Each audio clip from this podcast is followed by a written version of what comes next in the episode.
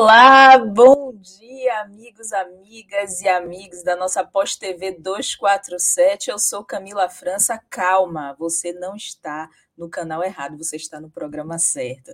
Hoje eu, Camila França, estou apresentando o Giro das Onze, porque nosso queridíssimo Mauro Lopes está de folga, merecida, está lá, deitadinho na cama, só assistindo a gente. Hoje ele não vai participar, mas vai assistir. E eu agradeço aqui a presença de todos, todas e todos nessa gira maravilhosa, a Gira das Onze, que hoje continua aí nesse. Uh, continua nesse, nessa homenagem às mulheres. E hoje comigo, hoje que é dia do quadro Defisas em Luta, nós temos a, nós temos a descrição. Olha que bacana, eu adoro esse momento. E comigo está a Fátima. Fátima, bom dia. Fátima maravilhosa aqui com a gente. Também o Tiago, que vai estar fazendo essa transmissão conosco, fazendo essa descrição. E vamos lá para essa descrição? Vamos começar? A Fátima, vou apresentar, vou me autodescrever para poder a Fátima poder fazer essa a, a, a, linguagem, as libras, né? Vamos lá. Eu sou Camila França, mulher de 37 anos, quase uma jovem, uma jovem senhora, uso óculos, sou uma mulher negra, estou usando batom vermelho, brincos arredondados, camisa listrada preta e branca, ao fundo tem uma, uma cortina verde de arabesco e tenho aqui do lado minha televisão e o meu sofá.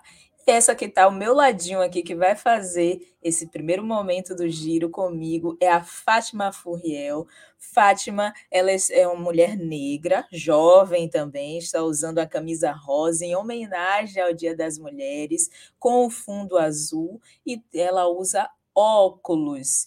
E vai aqui trabalhar comigo nesse dia muito especial. E vamos começar saudando as pessoas que estão aqui no nosso chat, que chegaram por aqui. Chegando em primeiríssimo lugar, tem o Silvânio Alves da Silva. Silvânio, dá o seu bom dia. Bom dia, Mauro Lopes. Mauro que está lá, viu, Silvânio, deitado no sofá, assistindo a gente. Bom dia, Laís Gouveia. Laís está lá na home trabalhando bastante enquanto eu estou por aqui. Bom dia, comunidade, Divinópolis, Minas Gerais, presente, Lula 13, presidente, é isso aí. Saudando quem está chegando aqui como nova membra, a Elenir Fagundes Santos Freitas. Seja bem-vinda, Elenir. A Edvanina Queiroz, ela tá mandando um super beijo aqui. Bom dia, Camila, pessoas convidadas e toda a comunidade Campina Grande, Paraíba presente. E a Edvânia já deixou o recado, que deixou o like dela, então eu vou aproveitar e pedir para que vocês, antes de começar, não precisa terminar não, esperar terminar.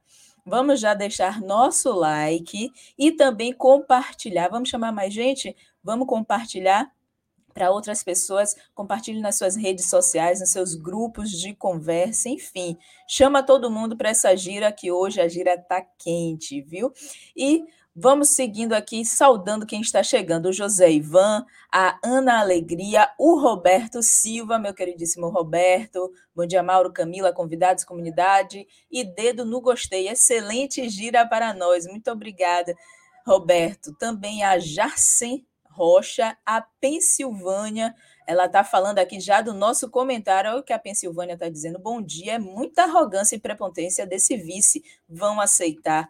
Temos que lembrá-lo que eles são os funcionários do povo e devem servir ao povo, e para isso são regiamente pagos. É isso aí. Vamos discutir isso daqui a pouquinho. Eu vou apresentar quem são as minhas convidadas de hoje para essa gira das 11, gira super feminina, a gente tratando assuntos da conjuntura política. Tem aí polêmica, polêmica também sobre federações, essa questão aí do Mourão, que disse que a, os militares vão aceitar o Lula. Será que é prepotência? O que, que, que significa? Nós vamos saber da Liana Cirne, nossa vereadora, que vai esmiuçar isso com a gente Daqui a pouquinho a Liana está por aqui. E hoje, gente, você sabe que você sabe o que é aquele ditado é, assobiar e chupacana, hoje eu aqui. Daqui a pouco eu vou fazer um passadão também, além de apresentar, vou trazer os destaques das principais notícias que estão lá na nossa home, lá no nosso portal Brasil 247. Um abraço também para o ativismo delicado. Viva Defícias em Luta. Bom dia, gente querida da Pós TV 247. Olivia Rosler, mandando um beijinho para mim, para Mauro, para Laís e todos e todas que fazem o nosso Giro das 11. Deixa eu ver quem mais está chegando por aqui. Canal Comida Tem História. Olha só, dando o alô. Esse pudim tá a cara boa, viu? De Recife para o mundo. Bom dia, Roberto. Bom dia, a Rosana. É, bom dia também. Deixa eu ver quem mais está chegando por aqui. A Ziane Cavalcante, a Doris Feijó. Enfim, tem uma galera boa chegando por aqui. Eu quero que chame mais gente. Vamos bater dois mil? Vamos bater dois mil espectadores aqui? Então, dedo no gostei e dedo no compartilhei. Se você puder, seja um membro do nosso canal para apoiar a nossa mídia independente 24 horas por dia, 7 dias por semana, trabalhando duríssimo para a gente trazer um conteúdo de qualidade, super apurado e nada de fake news, viu? Aqui a notícia é certa, bem apurada.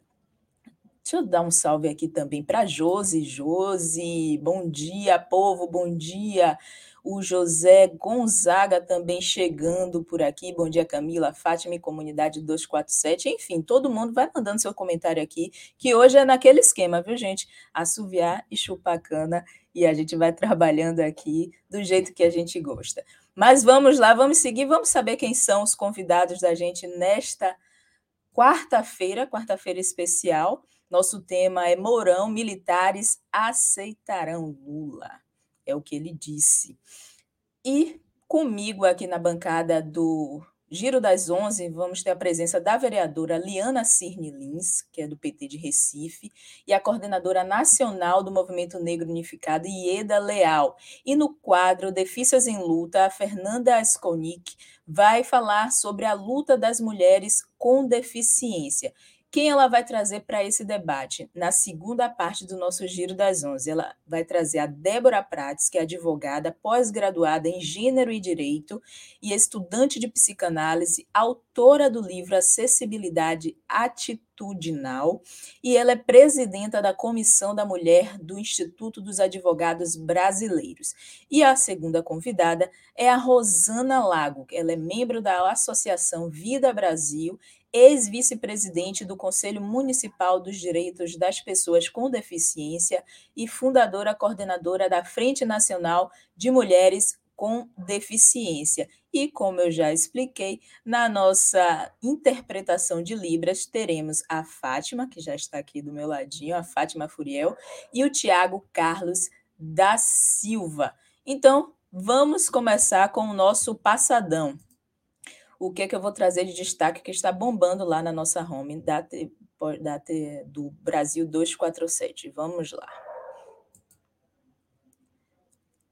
PT e PSB têm reunião decisiva sobre federação nesta segunda-feira. Será que teremos a decisão para finalizar essa novela? Porque está rendendo, viu, gente? Está rendendo bastante é, os dirigentes do PT e PSB têm, nesta quarta-feira, uma reunião decisiva sobre a formação de uma federação entre as duas siglas. O PT deve apresentar uma resposta sobre a carta de condições impostas pelo PSB no início de fevereiro para firmar a aliança. Em caso de discordância, o PSB pode desistir das negociações. O apoio à candidatura do ex-presidente Lula ao Palácio do Planalto, porém, parece não estar ameaçado. Em janeiro, o próprio presidente do PSB, o Carlos Siqueira, garantiu que a legenda apoiará Lula independentemente da federação. O PSB espera que o PT, que já abriu mão de candidaturas próprias no Rio de Janeiro e também em Pernambuco, ceda é, apoios no Acre, Espírito Santo e Rio Grande do Sul. Já em São Paulo, onde Fernando Haddad e Márcio França aparecem como pré-candidatos, a situação aí é muito mais delicada e deve ser tratada aí só no futuro. Internamente, membros do PSB discutem os prós e contras da federação e alguns temem que a sigla seja engolida pelo PT e perca relevância. Outros veem na federação facilitador para a formação de chapas estaduais. E aí, o que é que vocês acham que pode acontecer? Comenta aqui. Peraí, é aqui. Comenta do lado de cá.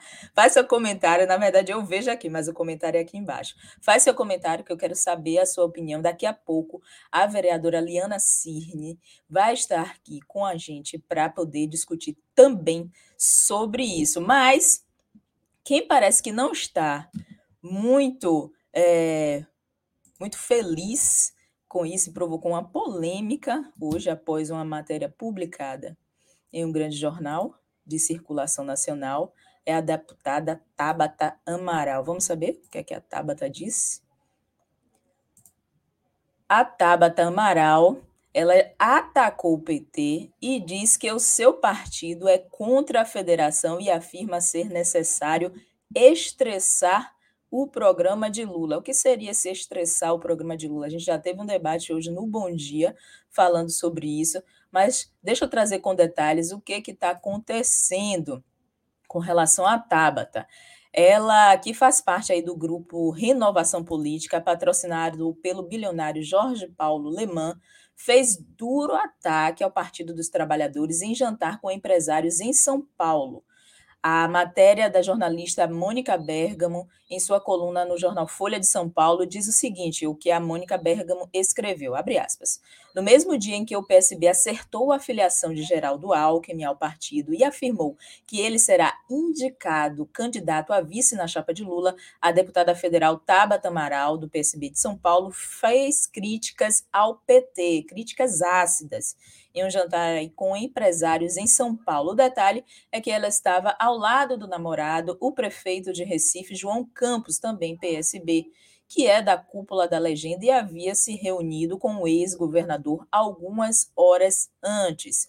Segundo relata a jornalista, Mônica Bergamo, Tabata afirmou que vem lutando bravamente contra uma federação de seu partido com o PT e informou que a ala paulista do partido tem posição unânime contra a proposta, o que nunca foi dito tão explicitamente pelas principais lideranças da legenda em São Paulo.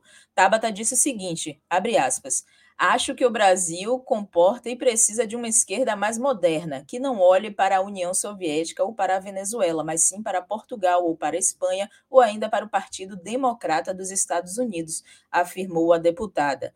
Já que a gente vai ter o Lula, que seja com um vice como Geraldo Alckmin, acrescentou. Tabata disse ainda que é necessário estressar o máximo, ao máximo, o programa que eles, os petistas, querem colocar na rua. Fecha aspas. Então, este foi é, o que está causando aí é, a grande polêmica, muita gente comentando, tanto do meio político como nas principais manchetes dos principais jornais, esse posicionamento da deputada Tabata Amaral. Daqui a pouquinho a gente vai discutir um pouco mais sobre isso. E antes de eu continuar, deixa eu ver quem mais está chegando por aqui. Deixa eu dar uma olhadinha no nosso no nosso chat, nosso chat maravilhoso, todo mundo participando.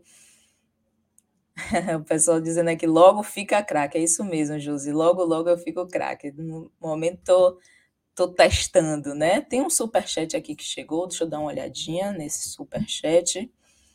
Vamos ver aqui esse super chat que está chegando aqui. Foram dois. Vamos lá. O Décio Amádio, ele diz o seguinte: não há o PSB no Rio Grande do Sul, é direita mesmo. O Fernando Oliveira diz: esse PSB voltou no Aécio, esse PSB agora é do Lemã. Esqueçam esses vendidos. Olha só, realmente está gerando bastante discussão, pessoas se dividindo. E é isso, né? É sobre. Vamos lá, mais destaques. Eu tenho mais alguns destaques para vocês sobre o nosso título, né, da nossa matéria, da, do nosso giro das 11 de hoje, falando sobre o Mourão, uma declaração que o Mourão deu sobre militares e o ex-presidente Lula, num sendo Lula ganhador da, das eleições à presidência do Brasil.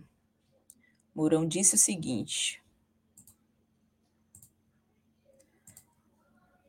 totalmente desproposital, diz Mourão sobre militares não aceitarem a volta de Lula.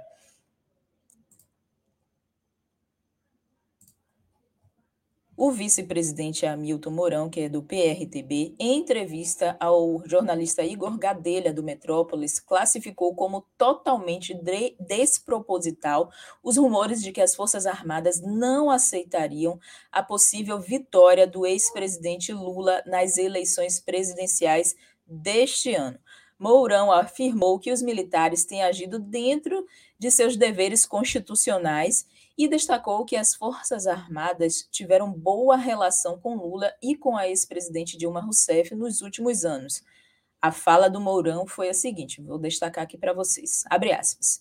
Isso é algo totalmente desproposital. As Forças Armadas têm se mantido dentro dos limites dos deveres constitucionais dela, têm agido dessa forma ao longo de todo esse período, desde o término do período de presidentes militares. As Forças Armadas não se meteram em nenhum processo eleitoral. Fomos aí, ao longo de 12, 13 anos, governados pela esquerda, pelo PT, sem problema nenhum. Fecha aspas.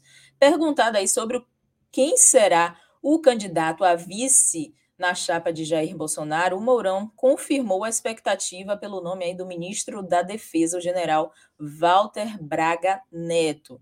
E sobre a relação dele com o Bolsonaro no último mandato, é, que a gente tem percebido aí o, o, o Bolsonaro descredibilizando falas do, do Mourão, enfim, é, ele definiu que essa relação entre os dois é protocolar ele disse o seguinte, abre aspas, uma relação, vamos dizer, protocolar. Nossa relação é protocolar. Ele é presidente e eu sou vice-presidente. Procuro executar as tarefas que ele me dá, como essa tarefa que ele me deu de ir ao Chile para a posse aí do novo presidente eleito Gabriel Boric nesta semana ele tem meu apoio no projeto de reeleição dele. E eu também espero contar com o apoio dele do meu projeto de ser eleito senador. Fecha aspas. Essa foi a fala de Mourão. Esse é o tema central do nosso Giro das Onze, hoje, que a gente vai conversar com a, com a vereadora Liana Cirne Lins, daqui a pouquinho, e também com a queridíssima Ieda Leal, que daqui a pouquinho a Ieda já está por aqui, daqui a pouquinho ela já deve estar pronta, deve estar a postos, e eu vou trazer mais um destaque, mais um destaque aí, a gente falou ontem, a gente teve o nosso 8 de março, infelizmente não foi um 8 de março, a gente continua na luta, né? A gente viu cenários e, e posições é, de, de violência contra a mulher, de violência, que a violência não é só a violência, não é só a violência física, né? A gente tem vários tipos de violências. E uma dessas violências que a gente viu no início da semana, no final da semana passada, foi os áudios publicados, os áudios que vazaram, né, do, do deputado Arthur Duval, Mamãe Falei, com as falas misóginas e machistas com relação às mulheres ucranianas ele já pediu, o MBL já disse que aceitou a desfiliação dele e a gente pede, a gente espera a cassação do mandato do Mamãe Falei. Pelo menos, se depender da presidente do Conselho de Ética da Alesp, ela promete aí dar celeridade em processo contra Arthur Duval.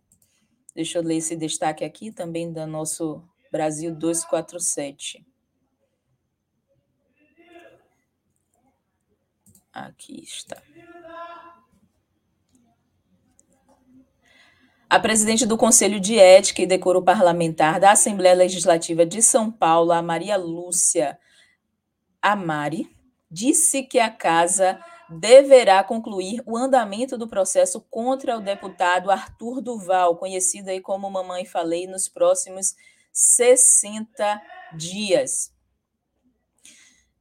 É, segundo ela, existe uma pressão muito forte da sociedade clamando por respostas às declarações misóginas feitas pelo parlamentar de que mulheres ucranianas são fáceis porque são pobres. Realmente uma fala inadmissível todo o comportamento deste deputado que é que deveria ser um representante do povo, né?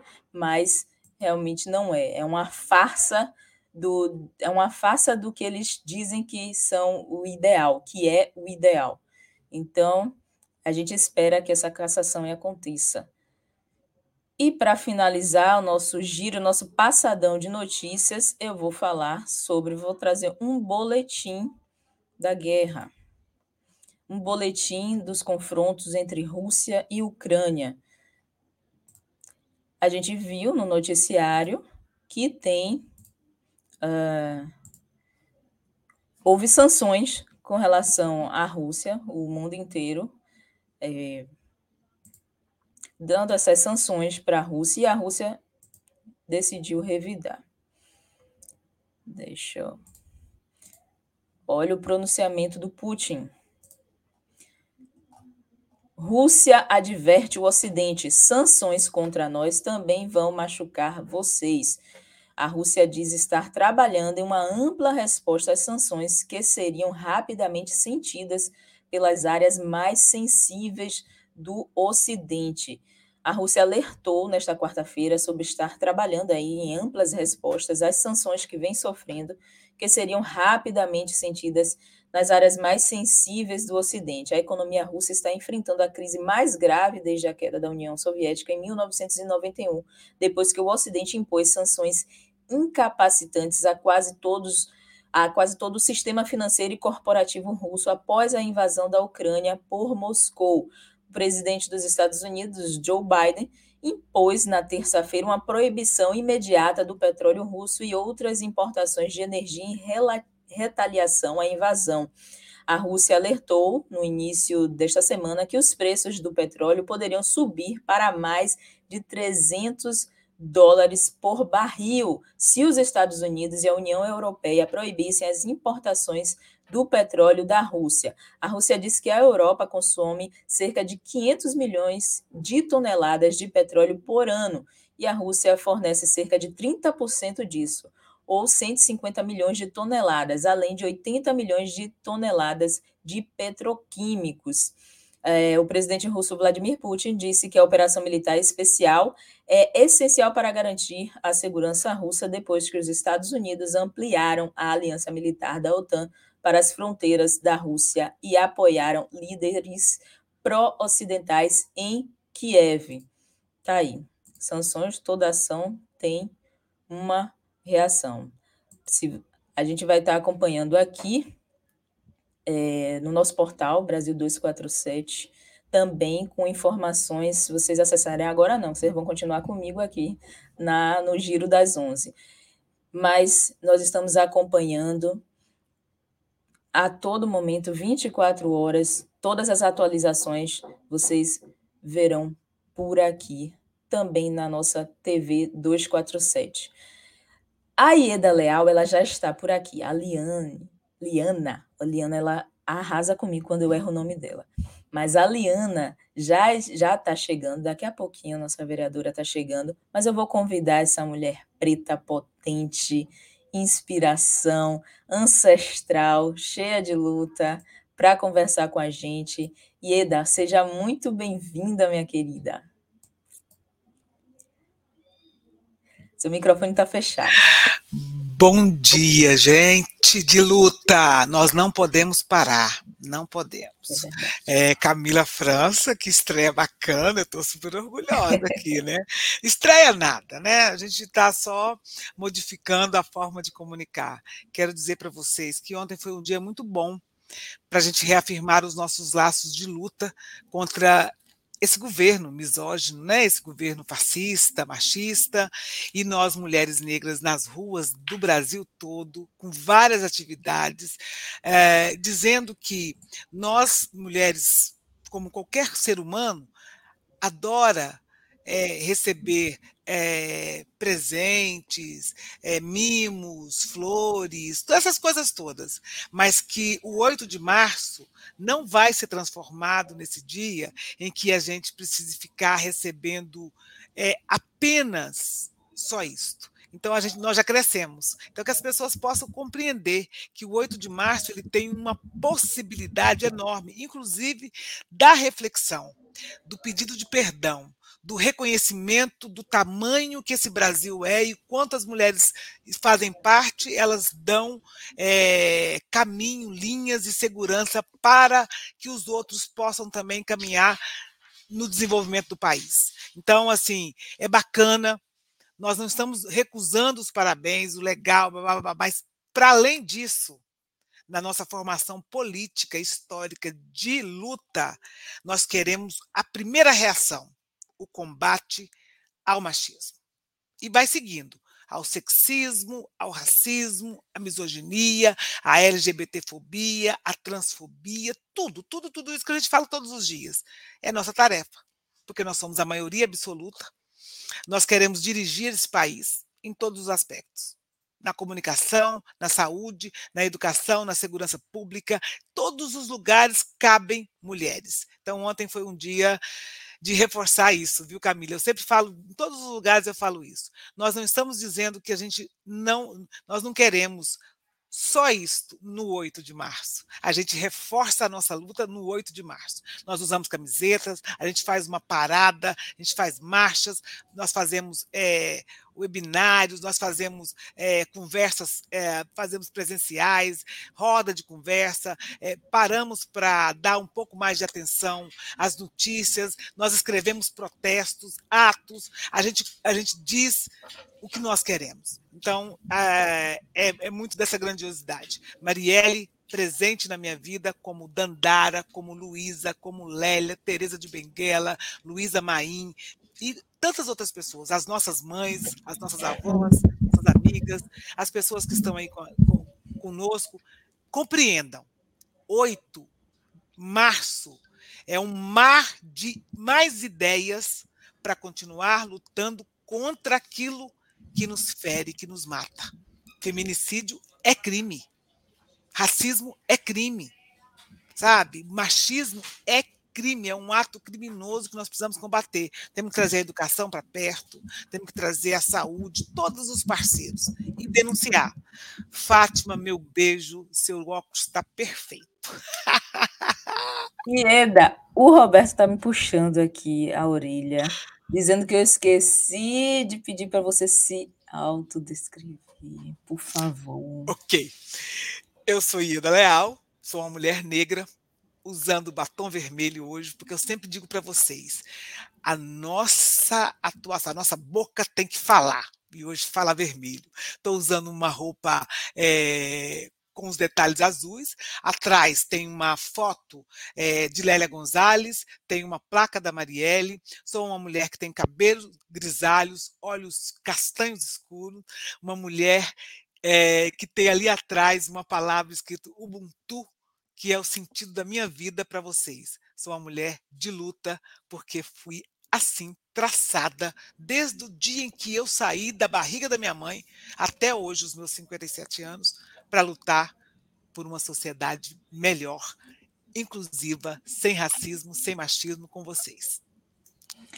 É o que a gente fala, né, Ida? A gente quer que um dia a gente consiga é, não precisar mais lutar, né? Mas enquanto esse dia não chega, nós vamos é, continuar na luta, né? Mas a gente sonha com esse dia.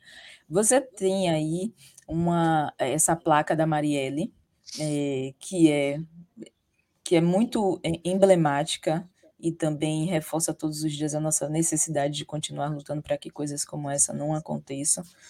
É, e ontem saiu uma matéria, vou até compartilhar aqui com, a, com, com o pessoal, sobre o deputado, né, o Daniel Silveira, os deputados Daniel Silveira e Rodrigo Amorim, que tiraram uma nova foto com a placa de Marielle quebrada. E isso foi é, bastante comentado, eles foram bastante criticados na, na internet por conta disso. Uma foto realmente de total desrespeito que eles fizeram isso quando na morte fizeram nas eleições em 2018. É, e é uma, uma data tão especial, né? Mas antes de você res responder, Ida, eu vou fazer o revezamento aqui, que depois da Fátima, quem vai fazer a nossa interpretação em Libras é o Tiago. Daqui a pouquinho a Fátima volta para continuar essa conversa com a gente. Então, Ida, um momento tão importante e tão emblemático para nós, que é o 8 de março, das nossas lutas, das mulheres, é, das mulheres trans, das mulheres negras, enfim, de todas nós. É, e a gente teve essa cena, essa cena terrível, que foi é, eles colocando o Daniel Silveira essa foto, uma nova foto com a placa de Marielle quebrada. O que, é que isso representa, Ieda?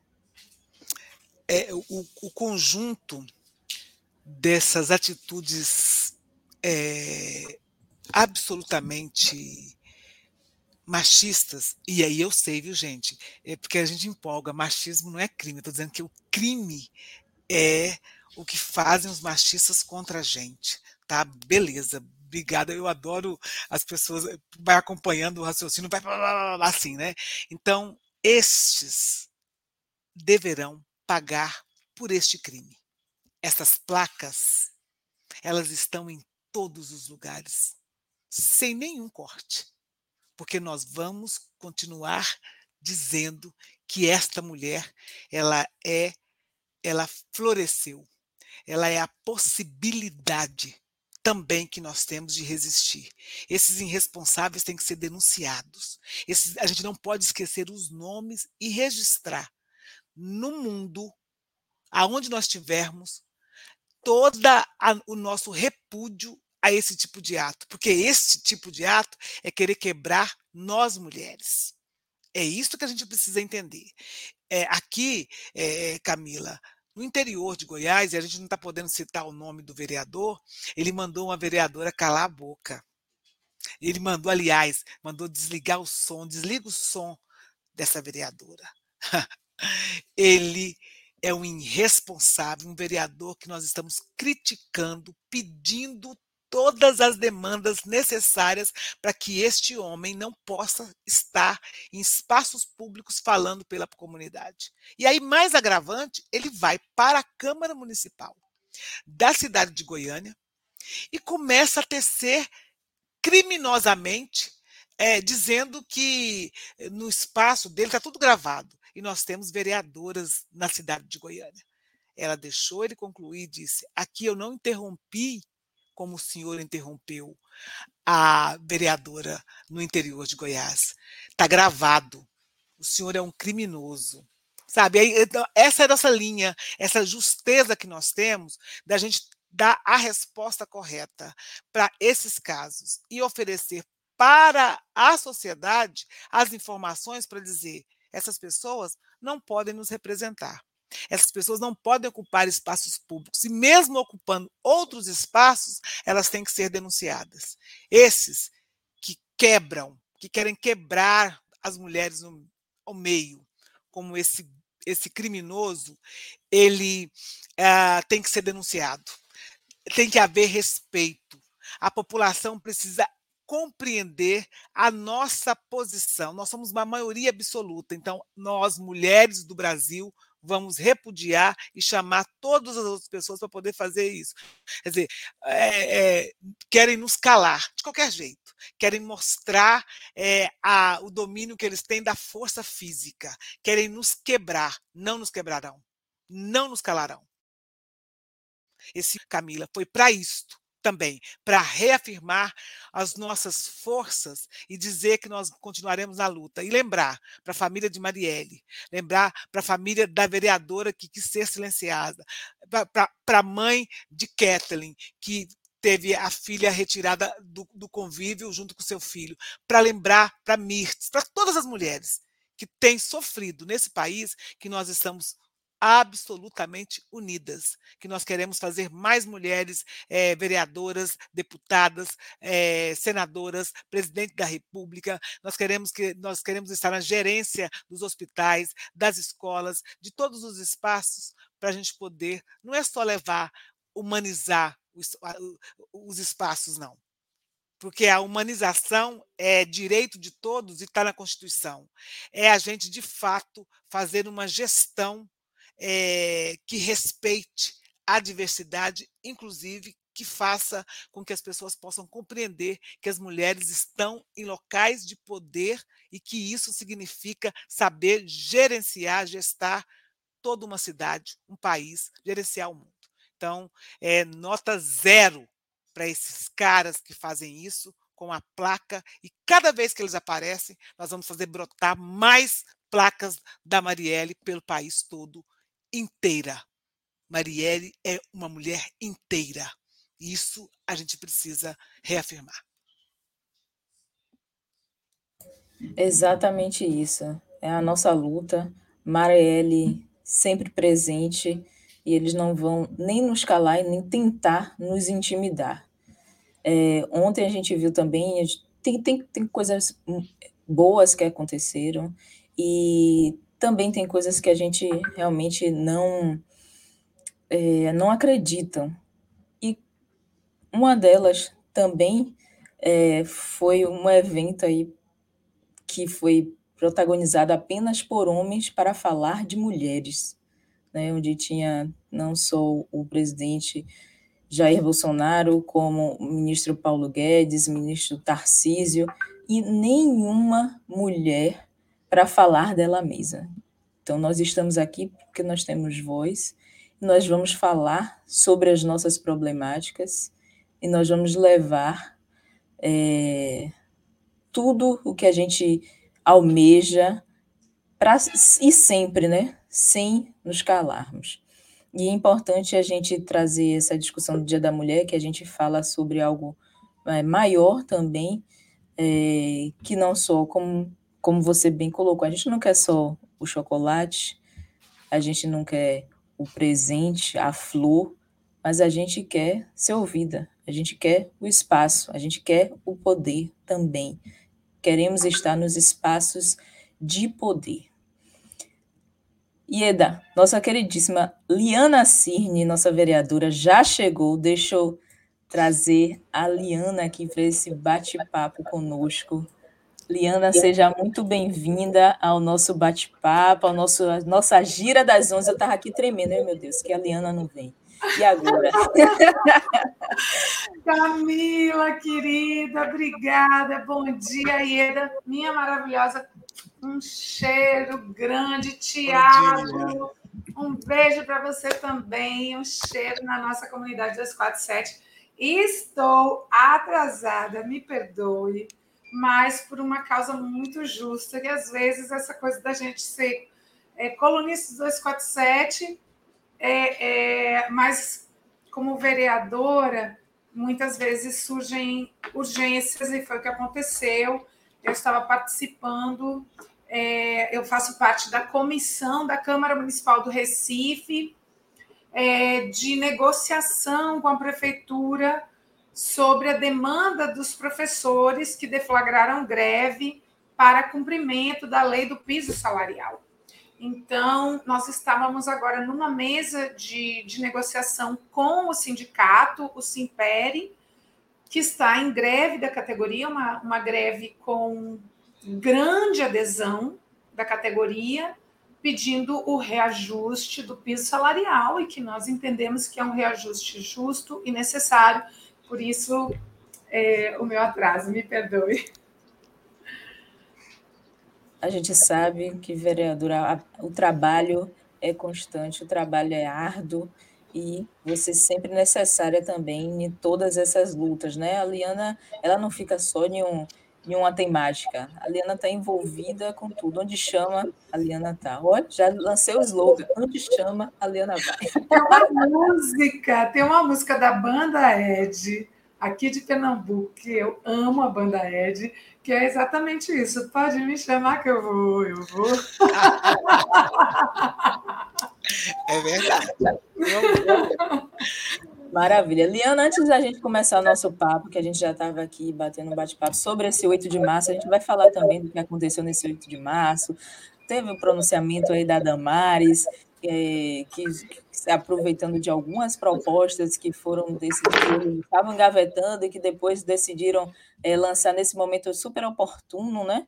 É, como uma medida eleitoreira mas também vamos falar sobre o cenário político. Antes de você começar, eu queria que você se autodescrevesse para que o nosso Tiago possa fazer essa interpretação de Libras. Eu sou Liana Cirne, sou uma mulher branca de 50 anos, de cabelos grisalhos, é, estou usando vestido vermelho e atrás de mim tem uma gola de maracatu é, que é toda bordada em lantejoulas e que é feita pelos nossos mestres do maracatu rural. Uma gola como essa leva um a dois meses para ser confeccionada num trabalho diário. E é, normalmente uma gola dessas é costurada por mestres homens, mestras mulheres também costuram, mas é, majoritariamente é costurada por homens. Aproveitei para fazer a descrição da gola, porque é sempre uma honra poder falar do nosso maracatu rural e da nossa cultura popular pernambucana. E o pessoal já estava aqui, já estava pedindo, Liana, descreve também a gola. E o pessoal já parabenizando aqui, ó, linda gola, maravilhosa. Desde o primeiro dia que eu vi, eu achei, nossa, que lindíssimo. Eu com meu cenário de cortina de arabesco e a Liana num cenário aí tão bonito, com essa gola maravilhosa. Então vamos lá, vamos falar sobre o nosso tema central, nosso tema central que a gente trouxe como destaque do nosso Giro das Onze, Liana, falando sobre essa questão aí, Mourão se pronunciou, disse que, que os militares vão aceitar Lula. É, como é? É isso mesmo que está que, que tá acontecendo? É uma estratégia aí de Mourão é, que para poder ele se desvencilhar um pouco do, do Bolsonaro que fala e que ameaça constantemente que os, que os militares não vão aceitar as eleições.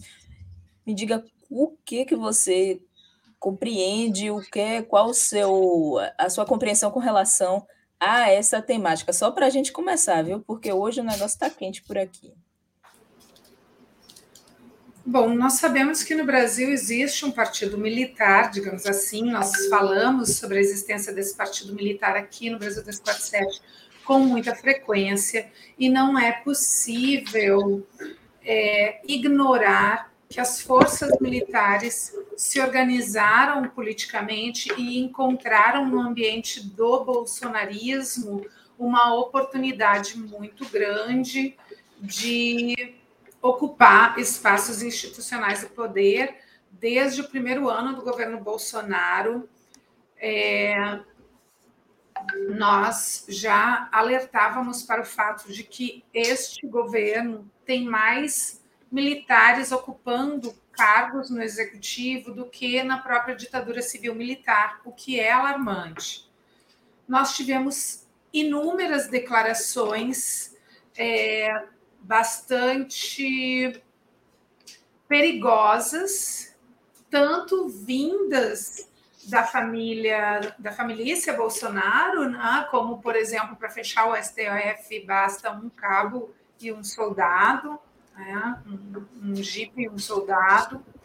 É, tivemos também da parte dos chamados generais de pijama, né? os generais aposentados que ocupam também cargos relevantes no governo Bolsonaro, várias declarações que uh, se caracterizavam e se configuravam como ameaças veladas ao rumo da democracia. Na verdade, eram ameaças que diziam que a democracia brasileira precisaria ser tutelada. E, uh, que estava sendo, vou me corrigir, declarações que diziam que a democracia brasileira estava sendo tutelada pelos militares, ou seja, que não era de fato uma democracia e que os limites do exercício democrático eram estabelecidos pelos militares. Naturalmente, os generais que se sentiam desconfortáveis com esse tipo de posicionamento eles se afastaram do governo Bolsonaro no ano passado, inclusive. Vocês devem lembrar disso. Houve o afastamento de três generais que é, se pronunciavam. Vejam, três generais conservadores, muito importante dizer isso, conservadores, porém que se afastaram do governo por jurar lealdade à Constituição da República. E ali foi um momento de ruptura importante, nós conversamos bastante, comentamos muito esse fato aqui no Brasil 247. E o Mourão, ele tem uma relação de tensão com o governo Bolsonaro desde os primeiros meses é, de, é, do governo inclusive tendo os filhos, em especial o Carlos Bolsonaro, que é aquele que ocupa as redes é, sociais do, do, presidente com maior frequência e que é, digamos assim, o coordenador do gabinete do ódio, é, conclamando os bolsonaristas a fazer uma oposição a Mourão desde os primeiros meses do primeiro ano do governo.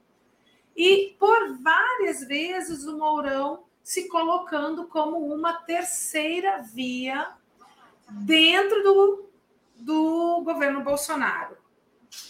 É, acho que essa fala é uma fala que vinda é, do Mourão ela não surpreende, tendo em vista as declarações que ele fez ao longo do governo. E é uma declaração que representa uma parcela é, dos militares, uma parcela que tem se manifestado, que eu acho que fez a sua manifestação mais relevante no ano passado, quando houve essa ruptura dentro do governo, mas nós nunca sabemos, Camila, o quanto é, o quanto nós temos dentro deste partido militar de adesão a um discurso ou outro. O que nós sabemos é que o próprio partido militar, digamos assim, obviamente, partido militar não existe, é uma forma de nós nos referirmos é, à disputa pelo poder dentro das instituições militares, incluindo é, a reserva, né? mas nós não sabemos, na verdade, quanto de poder um ou outro grupo de fato ocupa. Nos parece que esta fala do Mourão, e aí é claro, essa é uma opinião minha, é, não sei como Ieda pensa, não sei, Camila, como você pensa, não sei como outros comentaristas do Brasil 247 avaliam, mas me parece que esta fala do Mourão representa o grupo majoritário no sentido de que os militares não vão. Aliás, nós já tivemos declarações como essas no final do ano passado, no início desse ano, dizendo que os militares não endossariam uma aventura ditatorial de Bolsonaro, caso ele pretenda dar o golpe é, é vou, quando for vencido nas urnas. Ah, então, acho que majoritariamente as forças mais expressivas dentro dos grupos militares atestam que se houver uma tentativa de deflagração de golpe e de desrespeito ao resultado das urnas, esta aventura não será acompanhada das Forças Armadas pode ser pode. também um aceno aí do, do Mourão é, de querer se distanciar, como você disse, é, é, é, o posicionamento de um grupo maior. de querer se distanciar, já que ele pretende se lançar, pretende não, ele já disse mesmo que vai se lançar ao Senado?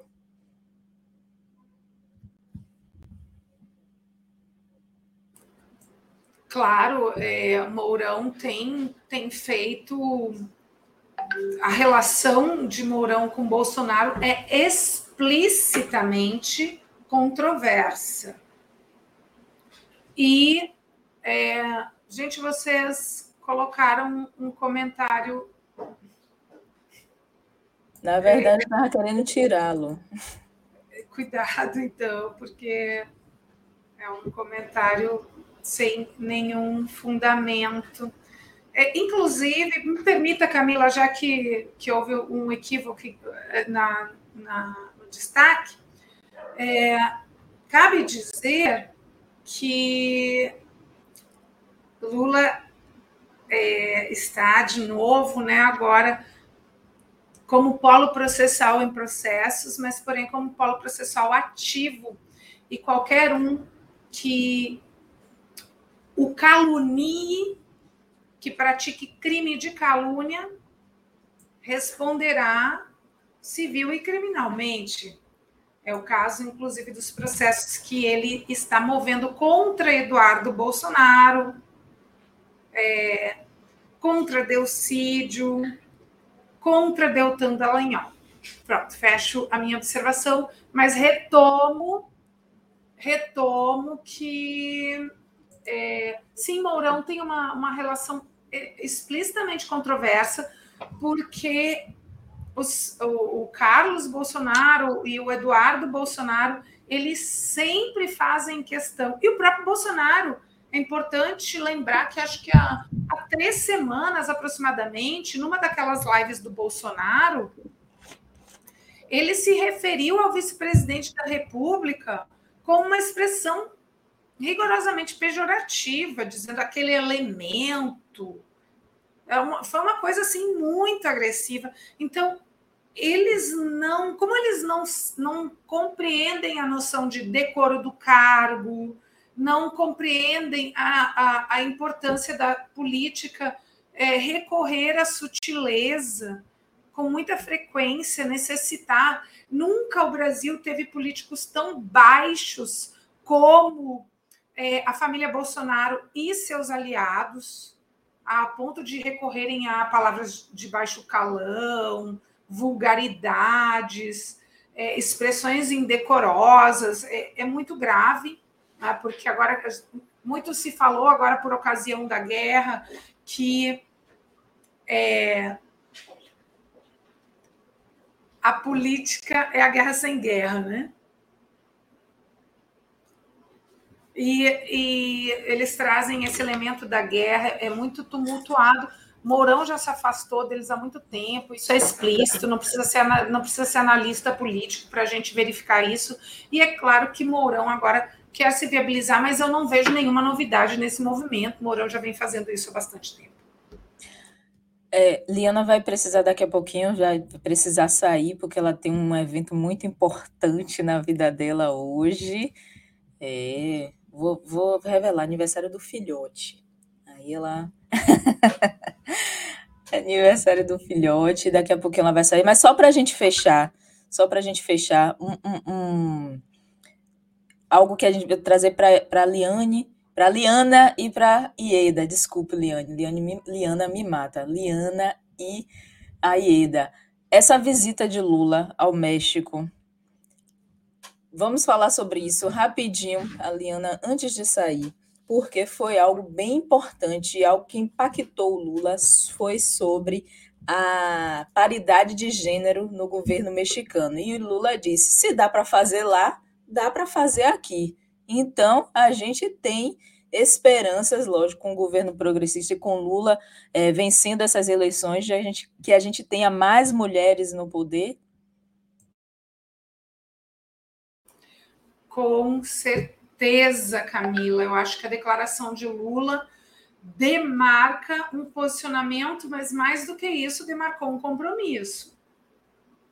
E acho que essa pauta da justiça de gênero é uma pauta radicalmente importante, assim como a justiça racial. Humberto Costa, aqui no Giro das Onze, já tinha dito, quando ele é, estava ainda pré-candidato ao governo de Pernambuco, ele já tinha dito que se ele fosse eleito governador, ele retirou a candidatura dele a pedido do partido, é, mas se ele fosse eleito, ele já tinha se comprometido com a paridade de gênero e com a equidade racial. E eu acho que o nosso presidente Lula, ele é, essa fala acabou se configurando como um compromisso político de igualdade de gênero e também igualdade racial, porque as mulheres negras, elas hoje é, pautam o movimento feminista a partir da, da interseccionalidade, é, pautam a necessidade de se especificar é, a pluralidade, a diversidade das mulheres, das suas demandas. É, muitas demandas são comuns e afins, e há outras demandas que são específicas, porque há camadas distintas e, infelizmente, somadas ou às vezes multiplicadas de opressões. Tá? Então, eu acho que a fala de Lula representa esse compromisso. Ontem, no 8M, nós firmamos o nosso compromisso com o fim do governo Bolsonaro, com o fim da fome. E é, eu fiz uma fala ontem no 8M dizendo que quando Lula subir a rampa do Palácio do Planalto cada uma de nós estará subindo aquela rampa. E a fala de Lula no México confirma exatamente o meu discurso. Nós vamos subir com ele, porque não existe democracia sem justiça de gênero. Não existe democracia enquanto o nosso país for um país machista, discriminatório, opressor, não existe democracia enquanto nosso país for racista. E o enfrentamento ao machismo, ao racismo, à LGBTfobia precisam ser políticas de Estado. E para haver política de Estado é preciso que haja representação. E para que haja representação, não é possível que haja qualquer coisa sobre nós sem nós. Então, certamente, não é, Ieda?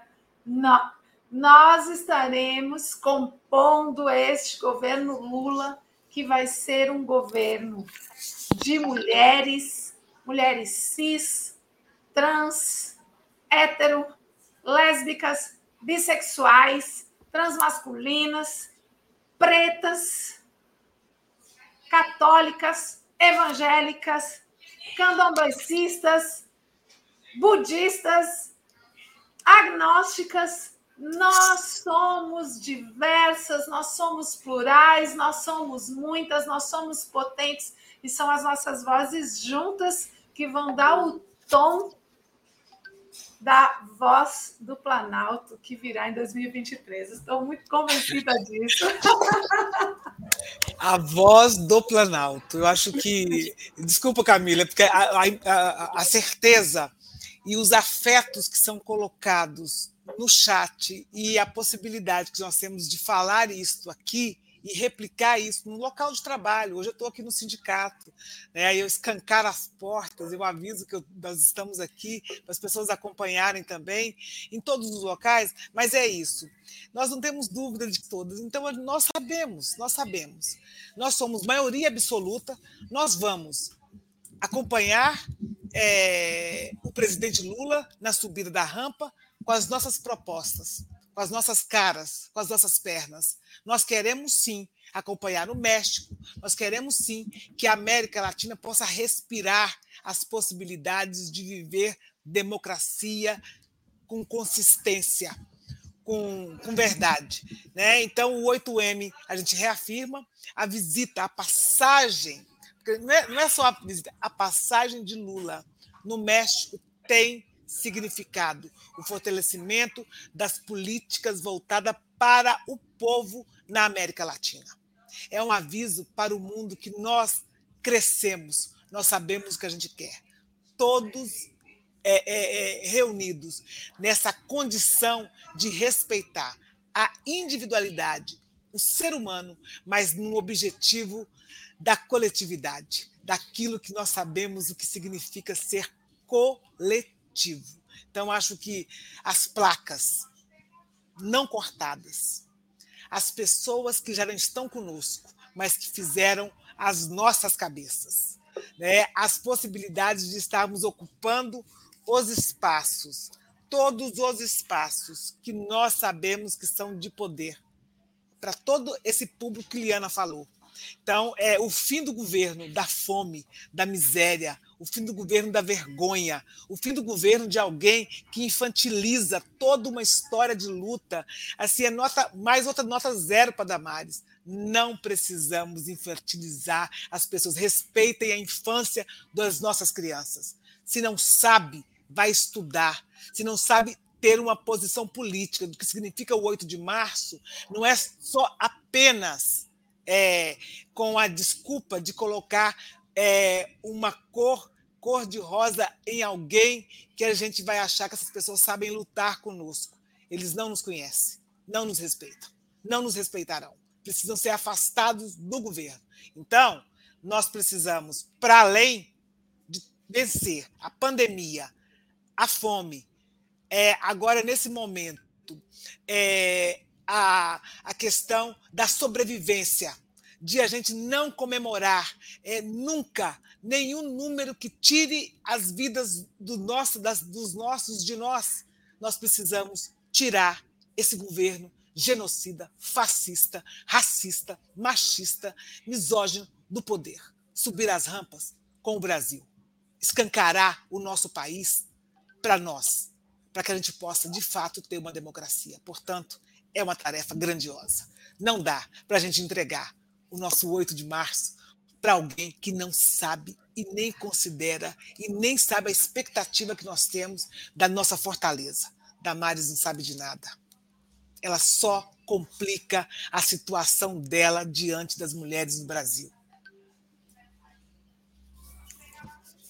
Diante dessas falas, minha gente, eu, eu digo mais o quê? Eu só contemplo as duas esse chat já responde, o chat que a gente tem aqui já responde a representatividade, a importância é, das nossas falas, dessas mulheres maravilhosas que estão aí no fronte da luta conosco, mas a gente faz lutas diárias nas nossas comunidades, nas nossas casas, nas nossas famílias.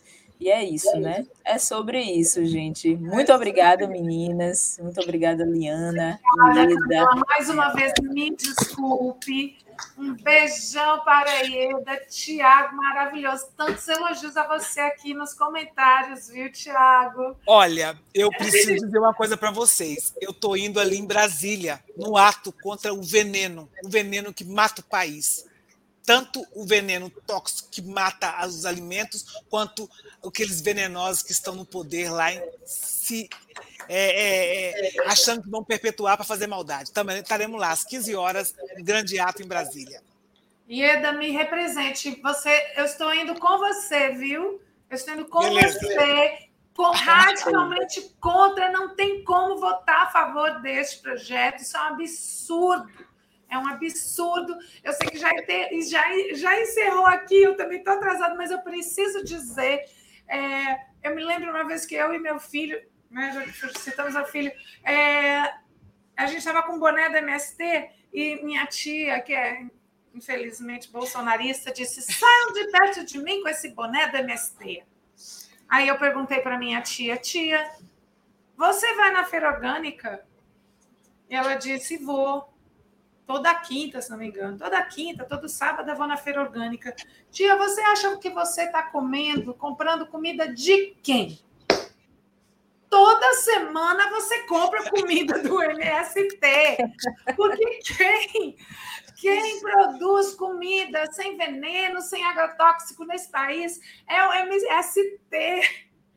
Então, gente, vi, essa pauta é muito importante. A gente não vai ter tempo para debater aqui. Ieda, você nos representa. Eu vou com você, com os seus pés, com as suas mãos, com a sua cabeça, com o seu coração, para dizer não aos agrotóxicos. Não. E viva o MST, agricultura familiar e agricultura sustentável. Viva! Beijos! Tô indo. Beijo, comunidade. Beijo, meninas. Tchau. Um abraço. Então, gente, a gente vai seguir aqui. O Tiago, ele vai revezar com a Fátima e eu já vou trazer ela aqui para continuar o nosso Giro das Onze, a nossa Gira das Onze, que vai, se, vai seguir na segunda, segunda parte, no segundo bloco. Tiago, muito obrigada pela sua participação aqui. Daqui a pouquinho ele volta, mas é daqui a pouquinho. Você chama a Fátima.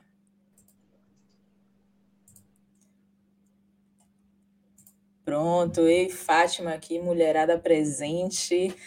É, eu quero aproveitar, antes da gente chamar nossas convidadas para o nosso bloco Defissas em Luta, o nosso quadro Defissas em Luta, todas as quartas-feiras. Fernanda, já vou pedir, tem gente aqui no chat perguntando o que é Defissas, o que é Defissas. Fernanda já vai chegar descrevendo o que é o Defissas, para que todas as pessoas compreendam esse importante programa. Teve gente já elogiando que foi muito bom, que adora o programa. A gente luta. Vamos botar hashtag, viu, gente? Defi é, interpretação de Libras em todos os programas do Giro das Onze. Olha só, vamos ver se a gente consegue subir essa hashtag por aqui. E vou saudar quem está chegando aqui como nova membra, a Bárbara Antunes da Silva, chegando. Seja muito bem-vinda, Bárbara. E se puder também compartilhe esse vídeo. Não esqueçam, gente, vamos compartilhar esse vídeo em todas as redes sociais de vocês e também nos grupos de conversa, WhatsApp, Telegram, enfim. Isso aqui é notícia boa para a gente compartilhar, né? Notícia confiável, um bate-papo excelente, trazendo várias narrativas e aí você construindo o seu pensamento. Então, a gente precisa alcançar outras pessoas. E sem mais delongas, eu vou convidar a Fernanda Skonik para esse bate-papo com a gente agora, que o programa é todo dela, viu? Agora eu só estou aqui só intermediando, ficando aqui só é, no, no, nos bastidores, porque a Fernanda Skolnick vai falar sobre a luta das mulheres com deficiência no programa Def, Defissas em Luta. Seja muito bem-vinda, Fernanda. Eu pela primeira vez aqui contigo. Oi, Camila, tudo bom? Eu acho que eu liguei o microfone, né? Ligou. Obrigada, Camila, aí pela, pela mediação, né? Hoje o Mauro não está aqui com a gente, mas a Camila está aqui, é um prazer estar contigo. Eu vou primeiro me apresentar me descrevendo também, né? Meu nome é Fernanda Scone, que eu sou uma mulher branca com cabelo de olhos castanhos, estou com cabelo preso em coque, usando uma blusa preta com colar de fuxico colorido, um colar comprido, e estou usando um fone branco aqui, estou no meu na minha orelha esquerda, né? E eu tô, eu sou, eu faço parte da Adverge, que é a Associação dos Deficientes Visuais do Estado do Rio de Janeiro. A gente tem aqui um, um trabalho de defesa de direitos das pessoas com deficiência no Estado do Rio e também sou militante do coletivo feminista classista Ana Montenegro, é, com quem eu estive ontem, inclusive no ato do 8M, né? Que acontece, como nós sabemos todos os anos, e teve um pouco assim por causa da pandemia, mas a gente está na militância, mesmo que na época que teve que ser mais virtual, e estamos voltando para ocupar as ruas, né? As mulheres dando recado aí de que a gente não está não tá recuando, não, né? Porque o momento é difícil e a gente precisa mais do que nunca se colocar. São muitas as pautas, são muitos os ataques, são muitos os retrocessos e hoje, embora eu seja uma militante também feminista e do movimento de mulheres com deficiência, eu, é, quem vai realmente falar mais com a gente sobre isso não sou eu, né? São as nossas duas ilustríssimas convidadas muito especiais que eu vou apresentar aqui.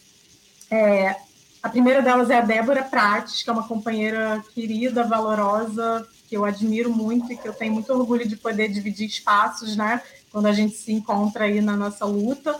A Débora, ela é, é advogada, ela, assim como eu, uma mulher com deficiência visual, né? Então, assim, né, só para também explicar, pessoal, o Deficiências em Luta, que o pessoal estava perguntando, a gente está indo ao ar mensalmente nas quartas-feiras, tá? Na segunda hora do dia das 11, trazendo pautas das lutas das pessoas com deficiência. Então, hoje, como a gente está no mês aí da mulher, da luta das mulheres trabalhadoras por direitos, por emancipação, a gente trouxe essa pauta de gênero e deficiência, as lutas das mulheres com deficiência. E, como eu estava dizendo, a Débora Prates é advogada, ela é pós-graduada em Gênero e Direito pela Emerge. Ela também, hoje em dia, é, já tem tempo, né, Débora, presidenta da Comissão da Mulher do Instituto de Advogados do Brasil, estudante de psicanálise. Brasileiras. Ah, brasileiras. Obrigada, né? E, e aí, Débora, eu esqueci ah, alguma coisa? Ah, e ela é autora do livro não, é, Acessibilidade Atitudinal, porque eu acho importante falar tudo isso, que são coisas importantes. Né? E a Débora tem feito um trabalho importantíssimo também de levar a nossa bandeira das mulheres com deficiência e das pessoas com deficiência em geral para espaços aí que ela ocupa, como, por exemplo, no IAD, fazendo muitas atividades. Então, Débora, queria te saudar aqui, agradecer pela presença, é um prazer. E acho que você, é, é, você pode fazer uma, uma descrição sua, né? E depois eu apresento a Rosana. Ok. Então, olha, é, em primeiro lugar, é uma alegria eu estar aqui nessa, nesse pedaço do giro. É, agradeço muito a você, Fernanda, pelo convite. Ah, e eu quero dizer, informar que eu sou membro da TV 247 faz muitos anos. E a gente vibrou muito agora, faz pouco, né? Que nós conseguimos 800 é, mil membras e membros, e agora já devo estar pelo 8.006 por aí. 8. Bom, enfim, uh, vamos lá. Eu sou uma mulher branca, uh, tenho meus cabelos loiros, cacheados, cor de mel, meio que desgrenhado na altura dos ombros. Uh, estou de óculos escuros preto, tenho o nariz meio arrebitado, uso batom vermelho, brincos discretos ah, estou com uma blusa vermelha, tenho ao fundo uma parede em tom de azul médio e uso um fone de ouvido branco e ele está aparecendo no meu lado direito. Esta sou eu.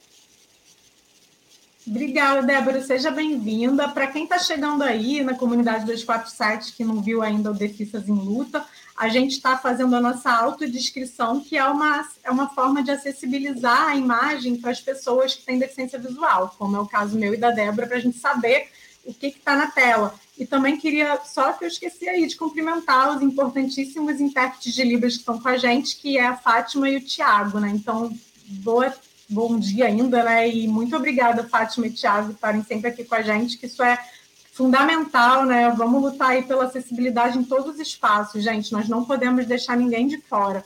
E agora eu vou pedir para vou apresentar a Rosana Lago, que também está aqui com a gente. A Rosana, diretamente de Salvador, Bahia, maravilhoso, que inveja, também queria estar aí. E a Rosana, ela é ela é fundadora e coordenadora da Frente Nacional das Mulheres com Deficiência, que é uma frente que foi criada aí faz alguns meses, né? acho que não tem um, nem um ano, né, Rosana? E a Rosana ela é formada em administração e está cursando direito. Rosana, se eu tiver esquecido alguma coisa, você complementa e faz também uma, audio, uma, audio, uma autodescrição sua, por favor. Seja muito bem-vinda. Obrigada, bom dia a todos e todas, é, o público do canal né, da TV 247.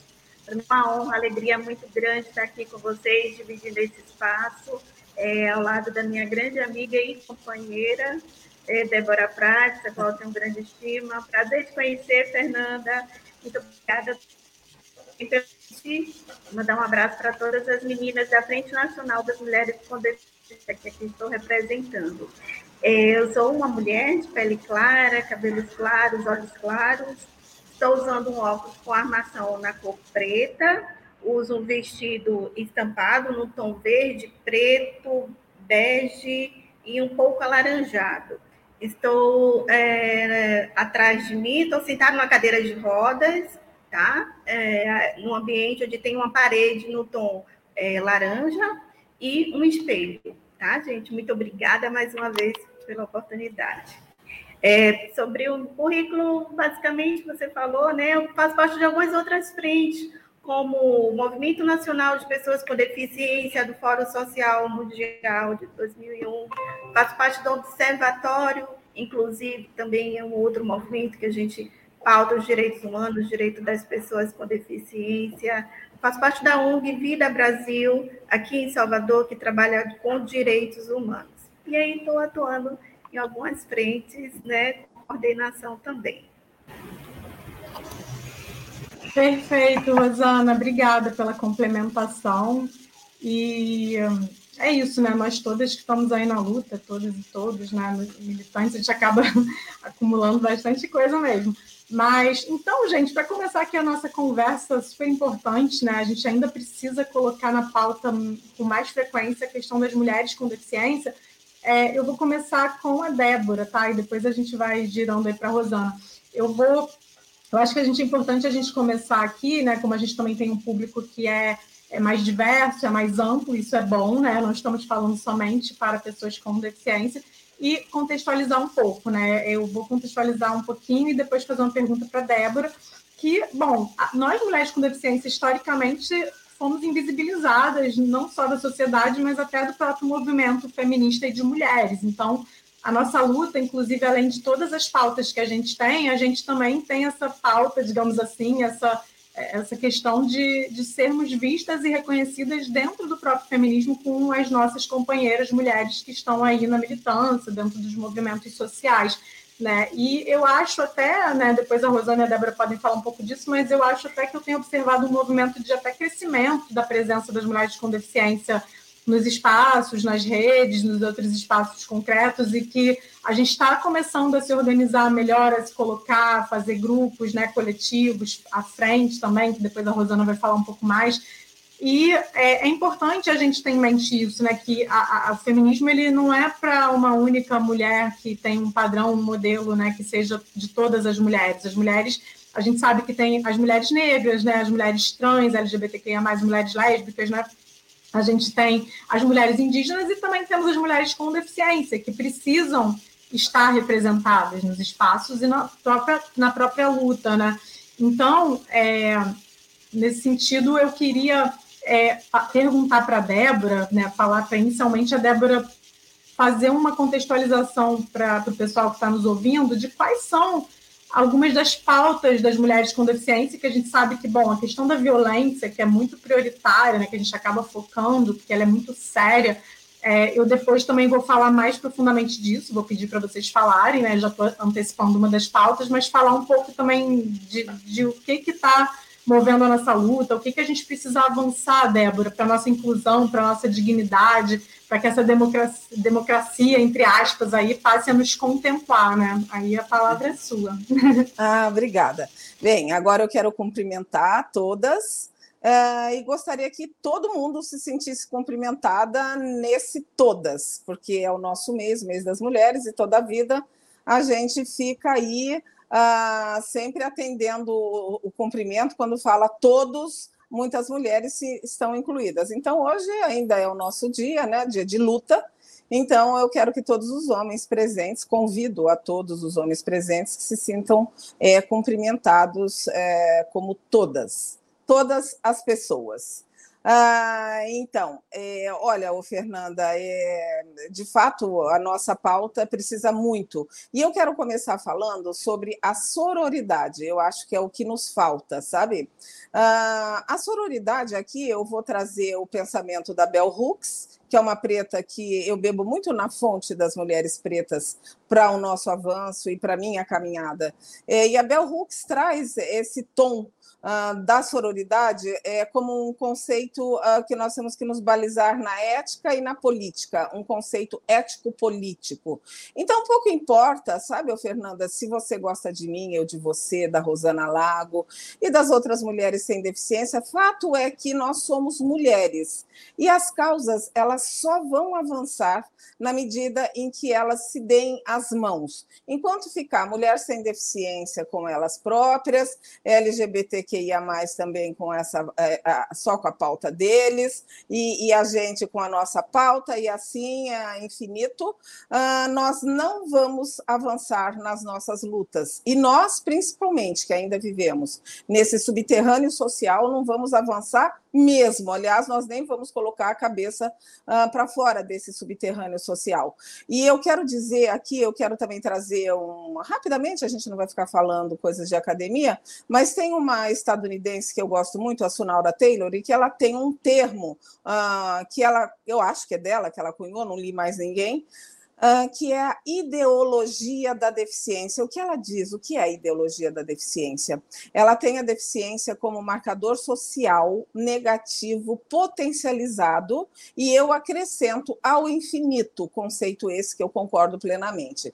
Então, eu acho que aqui, tanto nós, nós três, a Rosana Lago, você e eu, nós vamos falar na pegada da interseção, da interseccionalidade, e aí nessa pegada da Sunaura, ela vem dizendo: olha, eu, por exemplo, exemplo, Débora Prates, eu sou mulher, sofro uma opressão por ser mulher, uh, sou uma mulher já entrando na fase idosa, também estou, já vou sofrer mais é, a opressão por ser idosa. Eu poderia ser uma mulher lésbica, outra opressão, poderia ser uma mulher uh, residente numa comunidade, numa favela, mais e vai e vai. E ao final, a Sunaura traz a deficiência como sendo esse marcador social negativo é, potencializado ao infinito. Então, é, nesse subterrâneo social que a gente vive, eu quero dizer, por que nós, mulheres com deficiência, estamos no subterrâneo social e a gente não diz, por exemplo, que os homens estariam também junto com a gente? Por quê? Uh, tem um trabalho da antropóloga Débora Diniz, Uh, que ela vem dizendo que depois da Segunda Grande Guerra, os homens estadunidenses eles voltaram uh, com múltiplas deficiências por terem estado na guerra. Uh, então, é, esses homens voltaram com o status de heróis, aqueles que deram quase que a vida para a honra da pátria. É, então, eles são tidos como simulacros das deficiências. E nós, mulheres, se você é, pensar, o, o, o, Fernanda, nós temos as mulheres, os homens sem deficiência, que numa bolsa de valores humanos, simbolicamente falando, eles têm mais valor do que as mulheres sem deficiência. Essas duas categorias de seres humanos, mulheres e homens sem deficiência, têm um peso maior do que os homens com deficiência, e essas três categorias humanas juntas têm um peso simbolicamente falando, na Bolsa de Valores Humanos, muito maior do que nós, mulheres com deficiência. Então, agora eu acho que eu vou passar a palavra para você, né? Passar para a nossa querida a Rosana Lago, com quem eu tenho a alegria também de dividir aqui esse espaço, e depois eu volto quando você me chamar. É, obrigada, Débora. É sempre importante a sua contribuição, né? Gosto muito de te ouvir. E acho que essa questão né, da sororidade, acho que você apontou uma questão importante, que foi é, é isso, né, que a Débora diz da, da interseccionalidade, mas ao mesmo tempo é, essa fragmentação dos grupos, né? Eu acho que eu até ao longo da minha militância ficava pensando muito nisso, assim, é, a própria, o próprio segmento da deficiência, a gente tem um pouco isso, né? Tradicionalmente, tem a, o pessoal surdo se junta, aí depois tem os deficientes visuais, deficientes físicos, como se fossem grupos meio que próprios, né? E hoje em dia eu estou percebendo que isso está indo mais para essa direção de que da gente ter essa consciência de que somos um mesmo grupo. Quer dizer, eu acho que isso não invalida a importância de terem organizações específicas, né? Assim como estendendo aí para a questão das mulheres, para a questão das mulheres lésbicas, das mulheres trans, das mulheres bissexuais, das mulheres negras, das mulheres com deficiência, né? É, e das mulheres sem deficiência, que também são mulheres de, que sofrem opressão por serem mulheres, mas que é, acho que é isso, né? A gente precisa se colocar, colocar quais são as nossas pautas, porque existem diferenças, existem especificidades que às vezes até aprofundam a nossa opressão, como é o nosso caso, né? A gente sofre violência capacitista, violência machista, muitas vezes racista, porque muitas de nós somos mulheres pretas, mulheres com deficiência. Então, assim, mas que sim, a gente é um único grupo até em relação essa sociedade que a gente vive, né? uma sociedade de classes, uma sociedade que oprime todos esses grupos e joga para a marginalização, para o subemprego, né? para uma condição de pobreza. Né? Então, acho que até enquanto classe trabalhadora, a gente tem essa consciência de que todos nós somos o mesmo grupo, né, e que a gente precisa atuar, talvez, para uma ruptura radical com esse sistema, que, em última análise, seria, né, eu vejo como impossível particularmente, a gente ter uma sociedade igualitária, verdadeiramente democrática, dentro da lógica do capital, né? Mas é claro que a gente precisa construir, isso é uma construção, e para isso a gente tem que estar na luta aí pelos direitos, né, como a gente tem estado. E aí, nesse sentido, eu queria até passar aqui para a Rosana, aproveitando, né, Rosana, porque a Rosana foi uma das fundadoras da Frente Nacional de Mulheres com Deficiência, que foi um grupo que surgiu ano passado.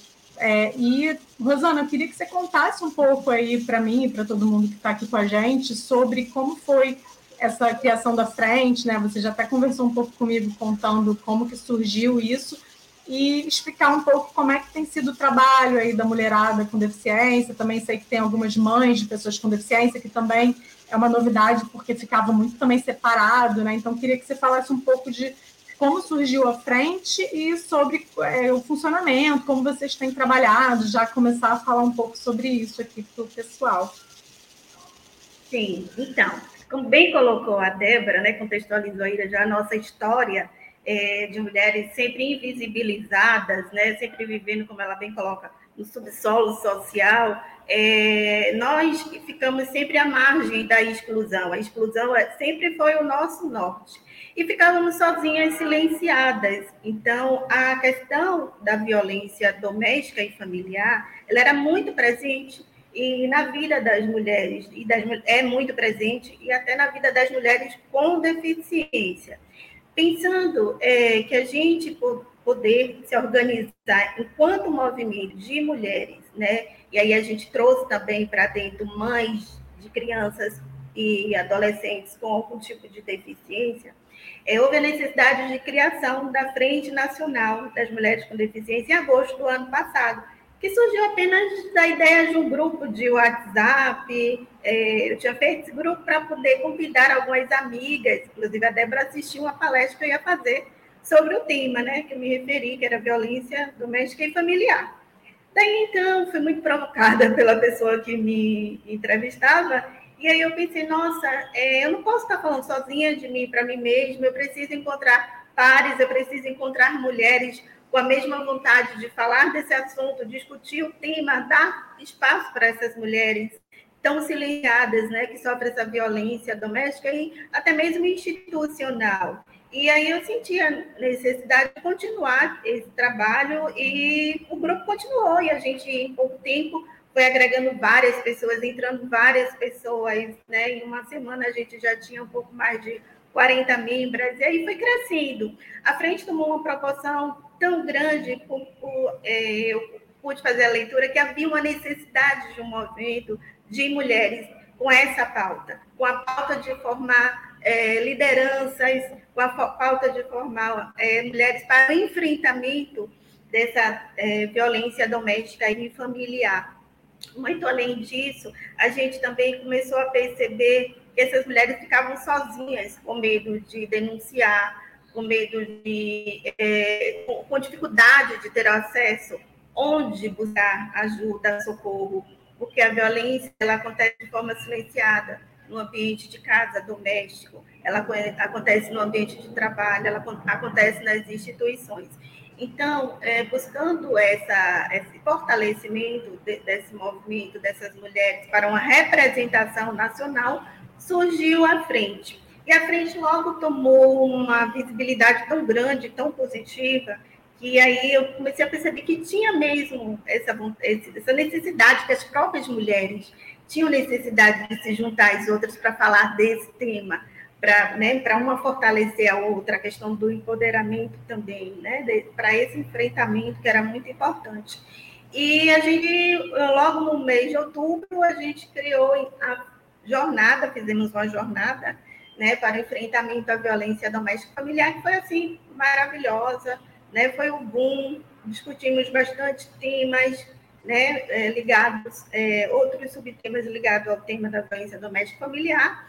É, criamos uma campanha chamada é, Mulher com Deficiência Sofreu Violência, Apoio no BO, que é justamente para motivar as mulheres, incentivar as mulheres a, a fazer a denúncia nas delegacias e a cobrar também né, é, do Estado que os boletins de ocorrência tivessem campo lá de notificação para que aquela mulher seja identificada como uma mulher com deficiência, porque isso não acontece de forma ampla. Né? Me parece alguns estados cumprem a lei, né, que foi um texto dentro da Lei Maria da Penha, é esse, esse esse, esse texto que foi adicionado à Lei Maria da Penha foi do ano de 2019, salvo engano, acho que a Débora pode me recordar, é, para que a gente né, tenha essa garantia da notificação e, a partir desses dados, criar políticas de proteção. Então, a campanha vem bem nesse sentido.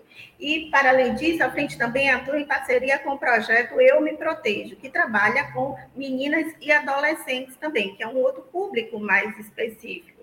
O projeto Eu Me Protejo, ele faz a prevenção nas escolas, que é muito mais importante do que a gente apenas ir denunciar, mas que quando a menina e adolescente já sofre esse abuso, ela já tem a consciência disso, ela já conhece a parte do seu corpo onde pode tocar, onde não pode tocar. E o projeto Eu Me Protejo tem uma cartilha super bem explicativa, com uma linguagem simples e bem, é, com bastante figuras. Então, é um entendimento perfeito. Né? Até uma criança com uma deficiência intelectual, dá para trabalhar ela. E o público é esse, a gente busca levar esse material para as escolas da rede regular, né? escolas municipais, enfim, para que possam, então, fazer um trabalho de prevenção. E aí a frente vem ganhando corpo, né, com todas as suas ações. Nós participamos é, de diálogos na Câmara dos Deputados Federais no ano passado, participamos também da Comissão de Direitos Humanos. Então, foram assim, vários espaços que tivemos é, representatividade e espaço de fala como mulheres com deficiência, porque a gente precisa ocupar esse espaço. É, nós temos muita dificuldade, como a Débora colocou, o diálogo entre as mulheres. Nós não pertencemos ao movimento feminista. Eu queria só, para finalizar, lembrar um exemplo que nunca vou me esquecer. No Fórum Social Mundial, em 2017, eu tive uma maior dificuldade de incluir as mulheres com deficiência na tenda das mulheres, onde teria uma plenária mundial. Todas as mulheres do mundo todo falariam foi a maior dificuldade conseguir um espaço de fala para nós, mulheres com deficiência. Ou seja, essa invisibilidade acontece dentro do nosso próprio movimento de mulheres. Então, não pode. Existe a necessidade dessa interseccionalidade, a gente ter essa transversalidade das pautas, né, das nossas lutas. É muito importante, porque só assim a gente vai fortalecer, é, mostrar quem somos, estarmos, então, visíveis e a gente precisa ter esse sentimento de fato, sororidade, que a Débora também é, lembrou aqui. Desculpa se eu falei demais. Não, o espaço é para vocês falarem mesmo. Eu, eu queria, inclusive, aqui, foi muito bem lembrado de você ter falado, né, Rosana, sobre esse trabalho do Eu Me Protejo, que é tocado pela Patrícia Almeida. Queria até fazer uma saudação aqui à Patrícia, porque esse trabalho realmente ele é fundamental para a gente incidir na prevenção da violência é, contra as nossas meninas, as mulheres, né, não só com deficiência, mas que precisam conhecer, saber o que é uma situação de violência para poder identificar essa situação, né? Porque muitas vezes é, pessoas que abusam de mulheres com deficiência, por exemplo, estão também se aproveitando, né? A gente sabe que o índice maior de vítimas de violência sexual das mulheres com deficiência são as mulheres com deficiência intelectual. Né? Eu estava até lendo o Atlas da Violência do ano passado, e ele mostra esses dados, e porque são pessoas que nem sempre vão ter a condição, na verdade não é condição, né, gente? Não, nem sempre estão aptas a discernir o que é uma violência, porque não tiveram sequer acesso à informação. Então, eu acho que esse projeto aí do Eu Me Protejo ele é fundamental, primeiro porque ele está nas escolas, que é uma, é uma estratégia importante para já pegar as meninas jovens, e não só as meninas, gente. Eu não sei o que vocês acham, mas eu acho importante a gente também falar para os homens, porque como é que a gente vai desconstruir uma sociedade patriarcal se os homens também não tomarem conhecimento né, dos próprios dos próprios comportamentos, do que, que é o machismo, do que, que é a violência? Porque a violência é tão naturalizada contra nós mulheres, ela acontece de tantas formas, né? Às vezes até meio sutis, mas que né, as pessoas às vezes acham que não é violência, mas é sim, né? Então a gente também tem esse papel, né? Pedagógico, né? E também não só né, com os homens também, né? e também com as próprias mulheres, que muitas vezes reproduzem, né? Mas aí eu queria puxar esse gancho com a Débora, porque a Rosana falou aí da, da, dessa questão de, de não ter tido acesso a uma tenda de mulheres no Fórum Social Mundial de 2017, que é uma coisa que, infelizmente, é uma situação que a gente vivencia no movimento feminista em vários espaços, a Débora sabe disso, quando a gente vai nas plenárias, né, muitas vezes uma mulher com algum tipo de deficiência, como é que ela vai chegar nessa plenária? Então, quer dizer, porque as pessoas devem estar se perguntando, né, mas por que, que vocês não estão lá? Por que, que vocês não vão? Não é porque a gente não quer, né? Porque a gente acaba ficando impossibilitada de ir, né? Mesmo quando a gente quer ir, quando a gente tem uma participação na luta, quer ter essa participação, a gente sequer consegue chegar nos lugares porque não existe acessibilidade no espaço urbano, nos próprias edificações, no transporte público. Então, eu queria que a Débora falasse um pouco sobre essa questão e também sobre a questão que isso, que isso que é muito séria, que é a gente também não conseguir chegar nas delegacias muitas vezes, né? E quando chega em delegacias ou outros espaços que tem, teriam o papel de nos proteger, de, é, né, de nos acolher, como que também a gente enfrenta barreiras, e a Débora fala muito sobre a barreira atitudinal, né? ela é uma pessoa que tem muita propriedade para falar disso, então, Débora, eu queria que você falasse um pouco sobre como que essa falta de acessibilidade a gente pode considerar como auge do capacitismo, né? que é uma discriminação com a gente. Olha, Fernanda, eu acho que a gente pode pegar bem esse gancho. Eu quero trazer aqui o meu conceito sobre capacitismo. Eu digo, o capacitismo ele é uma espécie do gênero preconceito que a sociedade atribui às pessoas com deficiência, reduzindo-as à própria deficiência. Então, é, eu vou, é esse olhar reducionista que nos coloca nesse subterrâneo social, porque a sociedade entende que nós somos subhumanas. É, então, eu acho que agora, para pegar tudo isso que você falou, é bem bacana a gente contextualizar, porque a gente fica falando muito também de nós para nós, e a sociedade que está aqui nos ouvindo não entende. Como assim? Se elas são mulheres, o que, que interessa ter ou não uma deficiência? São todas mulheres, são todas iguais. Não. Então, eu acho bacana para enxugar e apertar tudo isso que você disse, ô Fernanda e Rosana, é, eu quero trazer um exemplo prático para que as pessoas que nos ouvem é, é, terem esse conhecimento de por que a violência para nós ela é potencializada. Muito bem.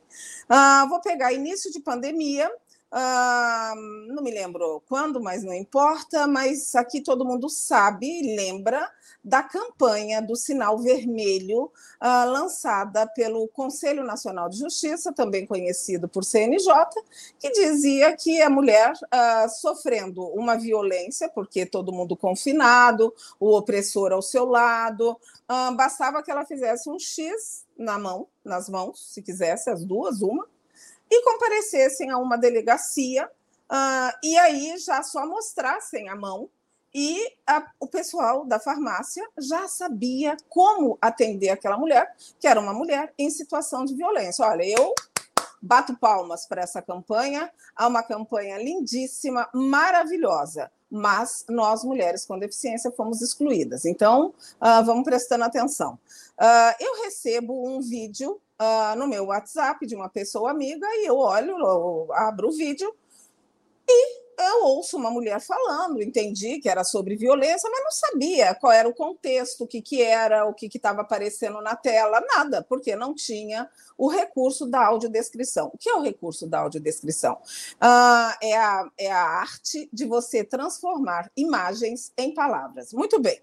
Ah, eu, assim, abismada, porque nós estamos falando do Conselho Nacional de Justiça, que tem como presidente o mesmo do Supremo Tribunal Federal, que é o guardião da nossa Constituição, e nós temos a nossa Convenção de Nova York, que tem status de emenda constitucional e que, portanto, é a própria Constituição. Então, ora veja, como assim as mulheres do CNJ, Conselho Nacional de Justiça, não conhecem, não conheciam à época a, a nossa convenção, não conhecem a LBI, etc. Bom, ah, pegamos o vídeo, quem pegamos? Pegamos as mulheres com deficiência, uma passando para outra, o movimento, somos um movimento, ah, como bem disse a, a, a, a nossa amiga Rosana Lago.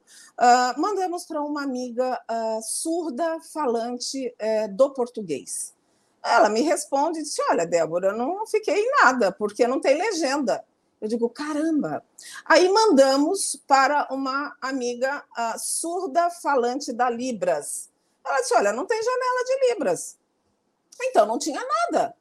E, e aí mandamos para uma moça uh, que acho vítima da talidomida, ela não tinha os braços. E ela tinha alguns dedos que saíam na altura dos ombros, onde saem os braços, E ela disse: Olha, eu não tenho mãos para fazer X, nenhuma. E aí eu mando para uma amiga que teve um câncer uh, e ela teve, é, por uma infelicidade, que amputar um braço. Uh, e ela me responde em áudio chorando, porque ela disse: Débora, eu só tenho uma mão. Quer dizer, como é que eu vou fazer um X na minha mão? Quer dizer, ainda diz as mulheres que ah, passa um esmalte, como?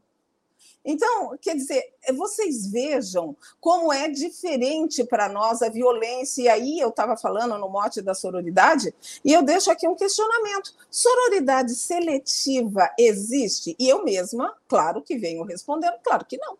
Porque se é seletiva, ah, então, não há sororidade, não há uma irmandade. Nós não somos vistas como iguais pelas nossas iguais sem deficiência. Isso é muito grave.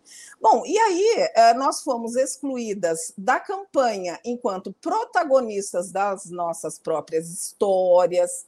Ah, nós não temos as, as páginas da história para nós estão vazias. Uh, e aí nós também não fomos nem protagonistas e nem pudemos ser telespectadoras ah, da, da, do que as outras estavam reivindicando só para elas, só para elas. É, então vocês vejam o quanto a violência para nós ela é potencializada, porque ah, diante do capacitismo do próprio CNJ, das mulheres do CNJ, nós vamos exigir da sociedade, cá embaixo, a gente falando numa, um, questão, num olhar piramidal, obviamente que aqui embaixo nem ninguém olha para a gente. Se a própria campanha do X Vermelho não nos contemplou, eles pouco, elas pouco quiseram saber uh, se nós tínhamos mãos, porque na cabeça delas só são elas. É um narcisismo ferido, só tem elas só tem elas, então é a tal história. E elas não nos veem, não nos veem porque nós não estamos refletidos no espelho da vida. E a nossa existência, Fernanda e Rosana, nós bem sabemos que ela é relacional. Ora, se elas não nos veem, elas não se relacionam conosco. Nós somos quem? Nada.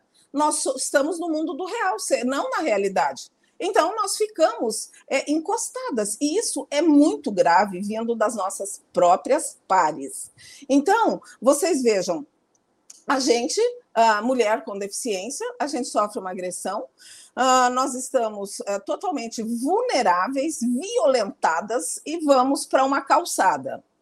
Ok, você sai com a sua cadeira, Rosana, na, na, na, numa calçada. A calçada está cheia aqui no Rio de Janeiro de raízes aflorando, bancas de ambulantes, ah, vários carrinhos, ah, mercadorias espalhadas, etc, etc, etc. E em muitos quarteirões sequer nós temos uma rampa. Isso estou falando da cidade maravilhosa. Isso estou falando da falta, a mentira do legado que nós teríamos pós uh, jogos uh, internacionais e que disseram não, a cidade do Rio de Janeiro vai ficar acessível. Acessível coisa nenhuma. Onde abriu-se buraco, os buracos continuaram e depois foram tampados e a acessibilidade não acontece. Nós temos acessibilidades pontuais, mas eu não vivo numa linha pontilhada. Eu tenho que ter uma acessibilidade que me atenda em todas as minhas necessidades, 24 horas por dia, como tem todo mundo.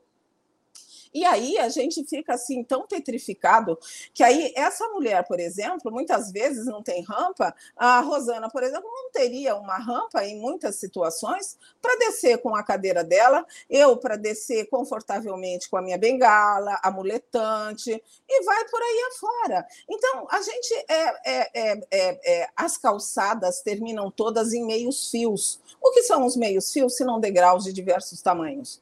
E, e aí você vai me dizer, ah, Débora, mas você é tão crítica, então ok, no Brasil inteiro tem é, é meio fio. E aí, o que, que você diz? Eu digo muito simples: vocês deem um Google e vocês vão, coloquem lá, hotel submerso. Vocês vão encontrar hotel que, ao invés da pessoa ficar no último andar e dar adeuzinho para os passarinhos, eles ficam submersos e dão adeuzinho para os peixinhos que passam pelas escotilhas. Então, vocês acham que esses tão bons profissionais não seriam capazes de fazer todos os arremates das calçadas, em suaves rampinhas que descem direto naquele lugar onde passam na pista ah, os carros, os automotores.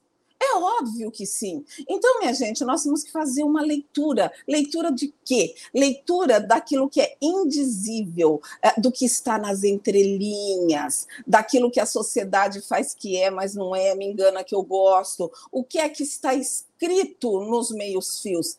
A polis não foi feita para vocês, mulheres com deficiência.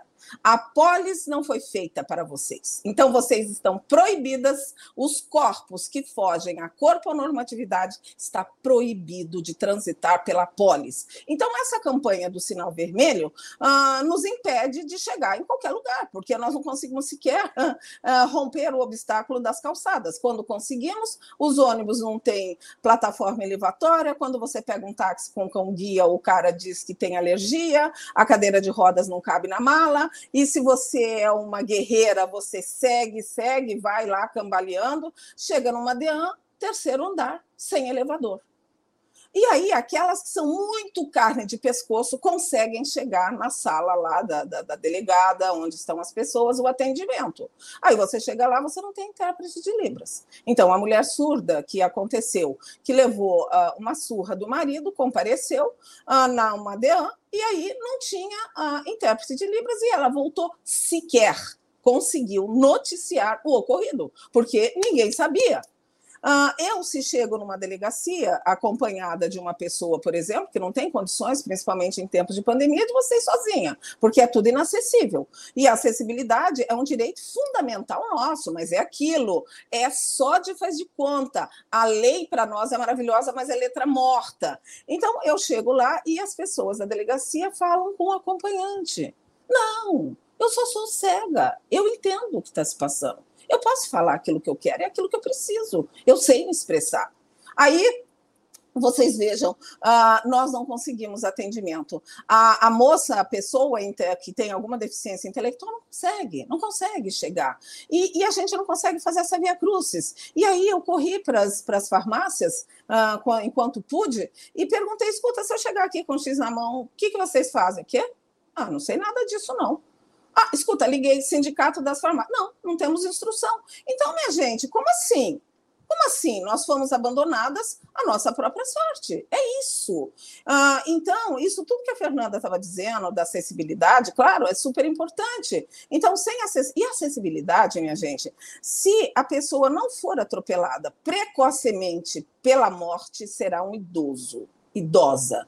Em sendo uma pessoa idosa, vai precisar de acessibilidade. Portanto, uma cidade acessível não é para gente com deficiência, como se diz, como se pensa. Não, uma cidade de fato acessível é para todo mundo. Então, uma rampa, a gente encontra um monte de engradado ali em cima de cerveja, refrigerante, a gente encontra moto estacionada em cima, a gente tem hidrante na rampa, a gente tem ciclovia na rampa, o que mostra o quê? Mostra o capacitismo estrutural. E porque é estrutural, não é conjuntural, a gente não tem como contornar. Eu não estou falando que é conjuntural, é estrutural. Portanto, como é que se vence essa estrutura que você tem que bater de frente, porque é cultural. A gente vence com ah, projetos ah, que virou lei agora, o Fernanda sabe disso, e ela inclusive contribuiu para esse projeto da nossa querida enfermeira Rejane Alerge, Agora, é a Lei 9595, de 4 de março, foi um presente para nós, de 2022, que cria uma rede no estado do Rio de Janeiro, né? E aí nós temos que dar em cima do executivo, Fernanda, aqui do Rio, para que eles executem, para que eles cumpram a lei. Uh, essa lei, então, cria esta rede de conscientização nos hospitais, nas DEANs, na Polícia Militar, em todos os espaços de atendimento uh, em tudo, em tudo, em tudo, uh, que possam atender uma mulher uh, que sofra a violência e que seja uma mulher com deficiência, porque ninguém sabe nos atender. Num estupro, você bate num pronto-socorro, não sabe, ninguém sabe, ninguém sabe nos atender. Olha, gente, para passar para a Rosana, para a Fernanda, uma mulher surda que tem toda a dificuldade por conta da Libras, falante da Libras, engravida, não faz o pré-natal por todas as razões que nós temos, as dificuldades de acessibilidade, acessibilidade atitudinal, bababá. Uh, chega na hora do parto, é internada, e ninguém sabia, não tinha na equipe do hospital uma, um intérprete, um intérprete, zero. Os médicos, zero. Enfermeira, zero, tudo zero. Uh, subterrâneo social. E a moça, com muito sacrifício, fazendo força, fazendo força, parto normal, nasce a criança. Foi uma alegria geral. E mostraram, claro, que para a mãe, e a mãe, naquela emoção da criança ter nascido, e aí a enfermeira fazendo o, o, o trabalho final, e a enfermeira viu: tem outra criança, gente, tem outra criança para nascer.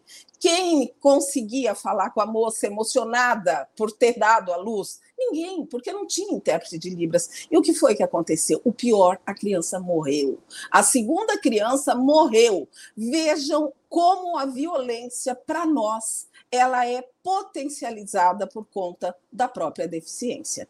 E eu agora passo a palavra para a Fernanda para a gente poder atuar. É, Débora, tocou em pontos essenciais, são tantas coisas, né? Porque realmente é importante que as pessoas entendam, né, que a acessibilidade ela acaba sendo uma pauta permanente nossa, porque é, ela atravessa todos os espaços, como a Débora mostrou, né? A gente pode, né? A Rosana vai sair com a cadeira dela, a gente muitas vezes não chega na esquina para comprar um pão, né? Quanto mais numa delegacia, a gente chega nos né, vai pegar um táxi, o cara não quer botar sua cadeira de rodas no carro, não quer te ajudar. Né? A gente sabe como a gente vivencia todo dia o capacitismo, a discriminação, nesse tipo de atitude mais simples de você não oferecer auxílio para uma pessoa cega que possa querer atravessar a rua, né? enfim, tentar. É, a gente tem que também, acho que uma coisa importante a gente ter é, na bandeira da nossa luta é a gente lutar por ensino de Libras nas escolas, para que a gente possa também né, ter essa inclusão efetiva das pessoas surdas, que também são um segmento que sofre muito com essa questão comunicacional, e que as pessoas entendam, como a Débora demonstrou, que a acessibilidade ela também não é só rampa, né? Além da gente não ter rampa, é, a gente também não tem rampa dentro dos padrões técnicos. Mas não, é, será que a gente só precisa de rampa? Não, precisa de rampa, precisa de sinal sonoro para a gente poder atravessar a rua. Né? É uma luta por autonomia, por segurança, né? para que a gente possa estar nos espaços, porque a gente depende das outras pessoas, como a Débora disse, para estar nos lugares. E essas pessoas muitas vezes não estão lá, né? A gente fica muito solitária. Então, nesse momento, por exemplo, em que a violência doméstica aumentou muito contra as mulheres por causa da pandemia, a gente tem é, um, um número maior, mas ao mesmo tempo subnotificado, como sempre, e as mulheres com deficiência, a grande maioria está sofrendo silenciada, solitária, né? não tem muitas vezes nem como, como alguém saber o que ela está vivenciando. Né? E, e, isso perpetua esse tipo de exploração, esse tipo de violência que é inaceitável. Né? E isso é resultado da gente viver nesse mundo que privilegia o lucro às vidas humanas. Né? Então, as vidas nossas com deficiência, nós não somos produtivos, supostamente, né? então nós somos descartáveis, né? somos levados à morte, como até essa questão da polis, né, que a Débora falou, né, na Grécia Antiga, na Roma Antiga, realmente as pessoas com deficiência eram sacrificadas, né, então elas eram literalmente não tinham direito nem à vida, né, e, e aí, Rosana, é, vocês da frente, vocês estão atuando, que eu tenho visto muito sobre essa pauta da violência contra as mulheres, né, com deficiência, porque nós temos uma, uma vulnerabilidade maior, né, é, acho que é importante você também falar mais sobre isso para que as pessoas entendam, né? Uma mulher com deficiência, o quanto que ela está em maior risco, em maior vulnerabilidade e de que modo vocês estão. Eu queria saber também como é que está sendo em relação à frente. Você comentou que vocês estavam estabelecendo uma interlocução com parlamentares, né? Com o parlamento, mas é, vocês também estão atuando em outros espaços, em relação a outras instituições, a própria sociedade civil. Eu acho que deve ter muitas mulheres que estão atuando também nos conselhos de direitos, né? É, tem alguma ação específica que você possa contar para a gente do que, que vocês estão fazendo para encampar essa luta contra a violência da mulher, é, contra a mulher com deficiência? Então, é, eu só gostaria assim, dar um adendo ao que a Débora falou, né, e depois respondendo você, é, que de fato a campanha né, do Sinal Vermelho foi até uma das coisas que a gente discutiu muito juntas, né, Débora? E ela só vem mesmo reafirmar essa invisibilidade que, ah, da qual nós estamos, né? É, quando coloca a condição de uma mulher fazer um X na mão, ela exclui a mulher que não tem a mão. É, e assim, a gente vê que no ano passado essa campanha tornou-se uma política pública. Mesmo quando a gente tentou contato com o Conselho Nacional de Justiça para dizer, olha, esqueceram de nós, vocês não estão falando disso aí para nós, não nos incluíram. Mesmo assim, a campanha ela seguiu e tornou-se uma política pública, excluindo as mulheres com deficiência. Então, é isso que a gente não pode mais aceitar, né? E por isso que a frente vem também rebatendo essas ações, é, essas reafirmações da exclusão que nós sempre vivemos. É, é, é, cada dia a gente observa que tudo é feito para nos excluir. Isso já vem um processo histórico do próprio patriarcado que diz quem, quem é mais superior do que o outro. E nós, mulheres com deficiência, pertencemos a grupos minorizados, estamos sempre a, né, a essa margem da exclusão, nossos corpos, né, é, fora da normatividade, não pertence.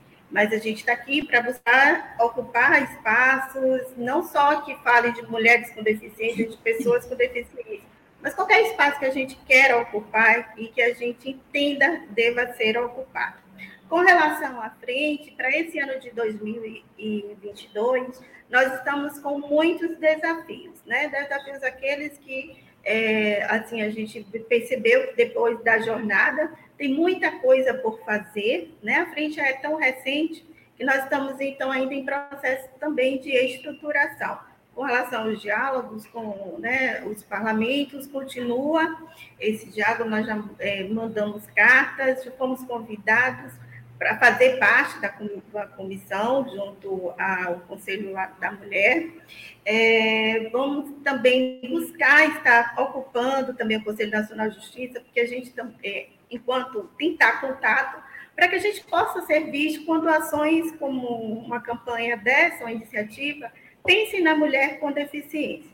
Então, a frente tem no ano de 2022 um desafio muito grande, que é justamente buscar esse enfrentamento da violência doméstica e familiar. E ela é muito impactada e a gente se esbarra sempre com a falta da acessibilidade. A gente motiva com uma campanha Mulher com deficiência sofreu violência, põe no BO, mas quando ela chega nas delegacias, como a Débora bem colocou, não estão preparadas. É preciso humanizar mais esse atendimento, porque ela acaba sendo é, uma vítima, revitimiza aquela violência sofrida. É, se eu saio de casa para fazer uma denúncia, eu vou ter enfrentamento da falta de ônibus, o entorno naquela delegacia que não é acessível, o, a própria delegacia, os próprios profissionais que estão ali para me atender, como é que eu vou ser recebida, que tratamento eu vou ter. Né? Então, a mulher cega, por exemplo, como é que ela vai assinar o BO se não tem uma impressora em breve? Então, são N situações. E acessibilidade comunicacional é muito importante para que esse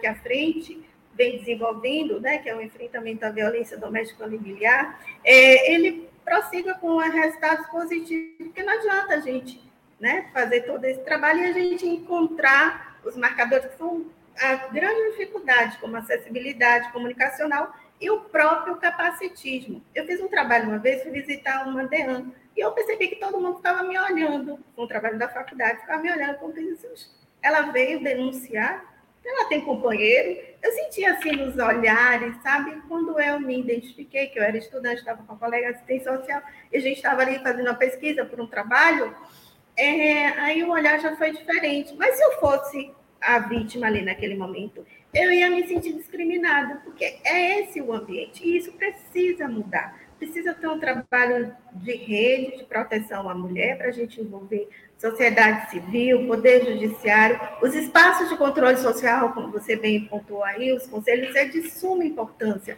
Ano de 2019 a 2021, eu estive vice-presidente do COPED, que é o Conselho Municipal do Direito das Pessoas com Deficiência aqui em Salvador. E uma das pautas que eu trabalhei lá dentro e hoje até vejo que outras mulheres estão seguindo, foi justamente a questão da violência, né, é, contra nós mulheres. Então, é, a frente vem aí com todo um desafio para 2022, com muita garra, convido as pessoas que estão assistindo a gente, mulheres com deficiência, que quiserem integrar a frente, para que a gente fortaleça cada vez mais esse movimento que é diverso, né, um movimento plural, tem várias mulheres com, é, nas suas mais diversas especificidades, também mulheres trans, pretas, Enfim, convidamos todas para participar e fortalecer o nosso movimento.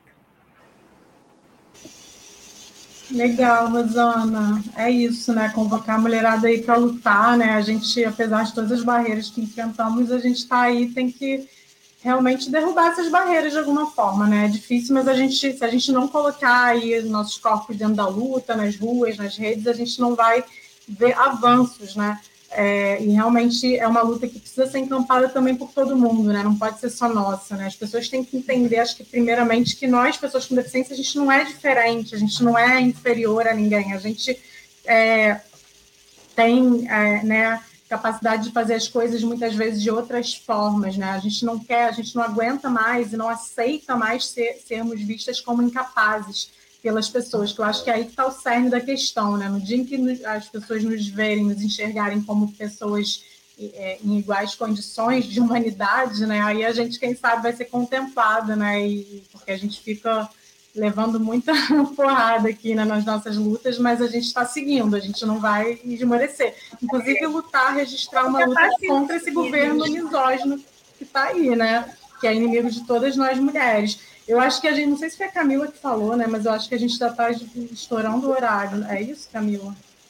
Estourando não, a gente já está finalizando, chegamos nas 13 horas em ponto. Ah. E a gente, só para a gente finalizar, fazer o nosso arremate aí, eu queria só dizer que eu, eu, eu a chamada de vocês, o, os debates que vocês trouxeram aqui, é, me deixaram até um pouco com vergonha, sabe? Da gente não se colocar nesse lugar também das mulheres com deficiência. É como a Débora falou, não dá para ter uma sororidade seletiva, né? Então, eu acho que todos e todas, usando a, parafraseando a Débora, todas sejam contempladas é. mulheres, sejam contemplados homens e mulheres. É, nós temos esse compromisso eu, eu, eu gostei muito, estava aqui nos bastidores, só observando e aprendendo com todas vocês. Muito obrigada, viu, meninas? Muito obrigada.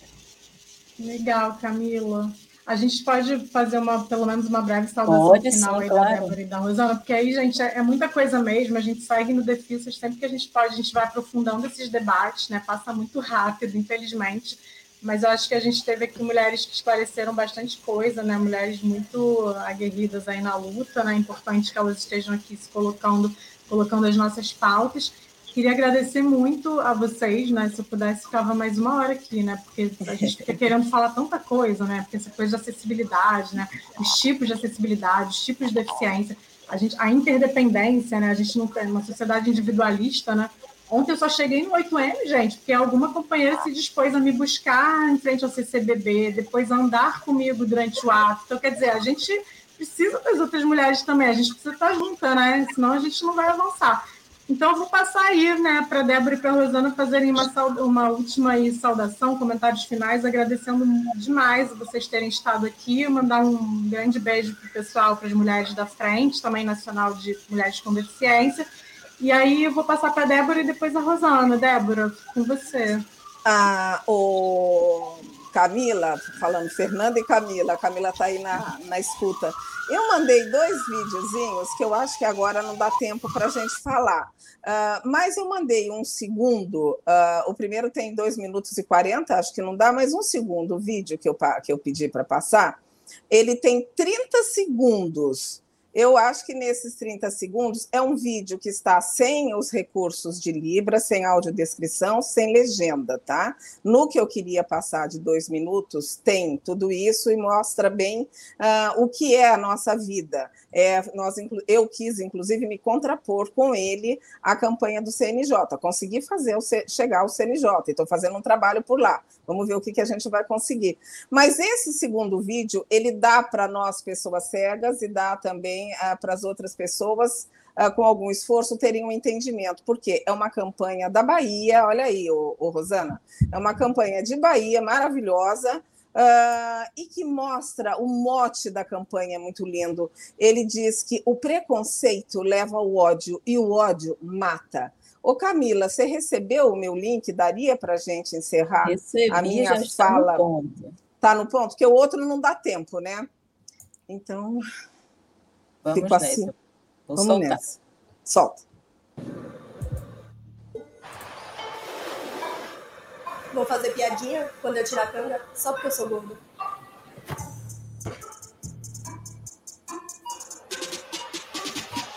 Segurança da loja vai começar a me seguir só porque eu sou negro. Aquela mesa vai comentar que esse beijo é um absurdo. Só porque somos lésbicas.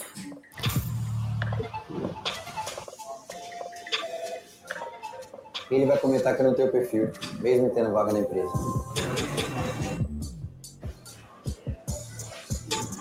Ele vai me interromper o tempo inteiro, só porque eu sou mulher.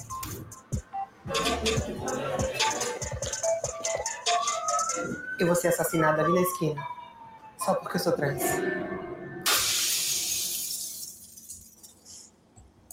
Gente, eu acho, achei esse vídeo fantástico porque ele mostra o que é a interseccionalidade, ele mostra que o preconceito ele tem que ser quebrado porque ele leva ao ódio e o ódio mata. Uh, e eu quero assim encerrar mesmo uh, dizendo uh, uma, um pensamento de uma mulher surdocega, Ellen Keller, e que nos deixou o seguinte legado. Ela diz assim, aspas, nunca se pode concordar em rastejar quando se tem ímpeto de voar, fecha aspas. E porque eu gosto muito, eu vou pedir licença e vou repetir. Nunca se pode concordar em rastejar quando se tem ímpeto de voar. Nós, mulheres com deficiência, temos ímpeto de voar. Portanto, mulheres sem deficiência, abram as suas asas para que nós possamos atrelar as nossas, para que consigamos alçar voos mais longos. Até agora, os nossos voos têm sido voos de galinha. Vamos refletir e muito obrigada pela chance. Valeu, Débora, muito bom. Né? Espero que vocês possam estar aqui novamente, né? Porque temos muito papo ainda. E foi ótimo, né? E aí, Rosana, eu vou deixar também para você encerrar aí, né? Já, vou já agradecer aos intérpretes de Libras também, que a gente deve estar com esse horário aí apertadíssimo, né? Rosana, com você, fica à vontade. Muito obrigada pela presença aqui conosco. Obrigada a vocês. Bom, essa campanha do governo do Estado, Débora, que foi uma campanha bem linda, que contemplou mesmo né, a questão do preconceito e esse capacitismo que é tão presente e, que nos exclui, né? Como a Débora bem colocou, é, o capacitismo, ele nega sonhos, histórias, ele nos exclui, né? E ele nos limita. A nossa deficiência, é, a nossa condição de pessoa não pode ser limitada pela nossa deficiência, né? Como a gente então falou aqui, a deficiência não está em mim, não está na Débora, não está na Fernanda, está no espaço qual nós ocupamos o meio. A própria LBI já traz esse conceito. Então a gente precisa destruir mais barreira maior que nos exclui, que é o capacitismo, né? É aquela que é cultural e estrutural. Bom, mais uma vez queria agradecer em nome da frente é, foi um prazer estar aqui com a minha amiga Débora, você, Fernanda, muito obrigada. Obrigada também a Camila pela participação. Convido você, Camila, a fazer parte da nossa frente, somando aí, tá? Trazendo novas ideias. Eu sou de Salvador, viu, Rosana? Ah, você é daqui, você que me mandou o link, então pronto. Soteropolitana, olha onde, toda linda. Enfim, muito obrigada também aos intérpretes que tornou esse evento, então, formato acessível. Obrigada, estou à disposição para qualquer outro momento estar aqui com vocês. Foi um prazer. Valeu, Rosana. Então a gente vai estar aqui mensalmente, deixo convite também para todas e todos, né? A gente está no Defisas em Luta sempre numa quarta-feira do mês, na segunda hora do giro das 11, né? Um espaço maravilhoso que a TV 247 abriu para gente, né? E no mês de abril estamos preparando aí algum programa bem interessante para a gente seguir com os nossos debates. Muito obrigada aqui, Camila, Débora e Rosana, Fátima e Tiago e todo mundo que está aí nos assistindo. Pessoal, até a próxima. Beijos e abraços. Obrigada, obrigada. Até Beijos feministas. Beijos. Eu que agradeço a todas vocês e também ao Tiago, à Fátima, a todos que estão, que estão também nos bastidores. E parabéns pela nossa luta, que também é nossa, né? Somos mulheres, então a luta é de todas nós. E também as não mulheres, os homens, uhum. também tem que encampar essa luta. Beijo grande, obrigada a todos, todas e todas que estavam aqui no nosso chat apoiando essa live. Quem perguntou pelo Mauro, Mauro hoje está de folga, gente, está lá deitado no sofá, só assistindo a gente. Beijo aí para o Mauro, hein? Beijo grande para o Mauro. É, e eu vou pedir para a gente finalizar, para dar mais visibilidade a esse conteúdo, por favor, deem likes e compartilhem em todas as redes sociais para bombar. E eu já vou falar, Mauro, quarta-feira de abril, quero estar aqui eu quero estar no Defissas em Luta. Beijo, Maravilha, gente. hein, Camila? Beijo também para Ana Cisteroli, que ajudou aí na produção. Valeu, tchau, tchau, gente. Valeu.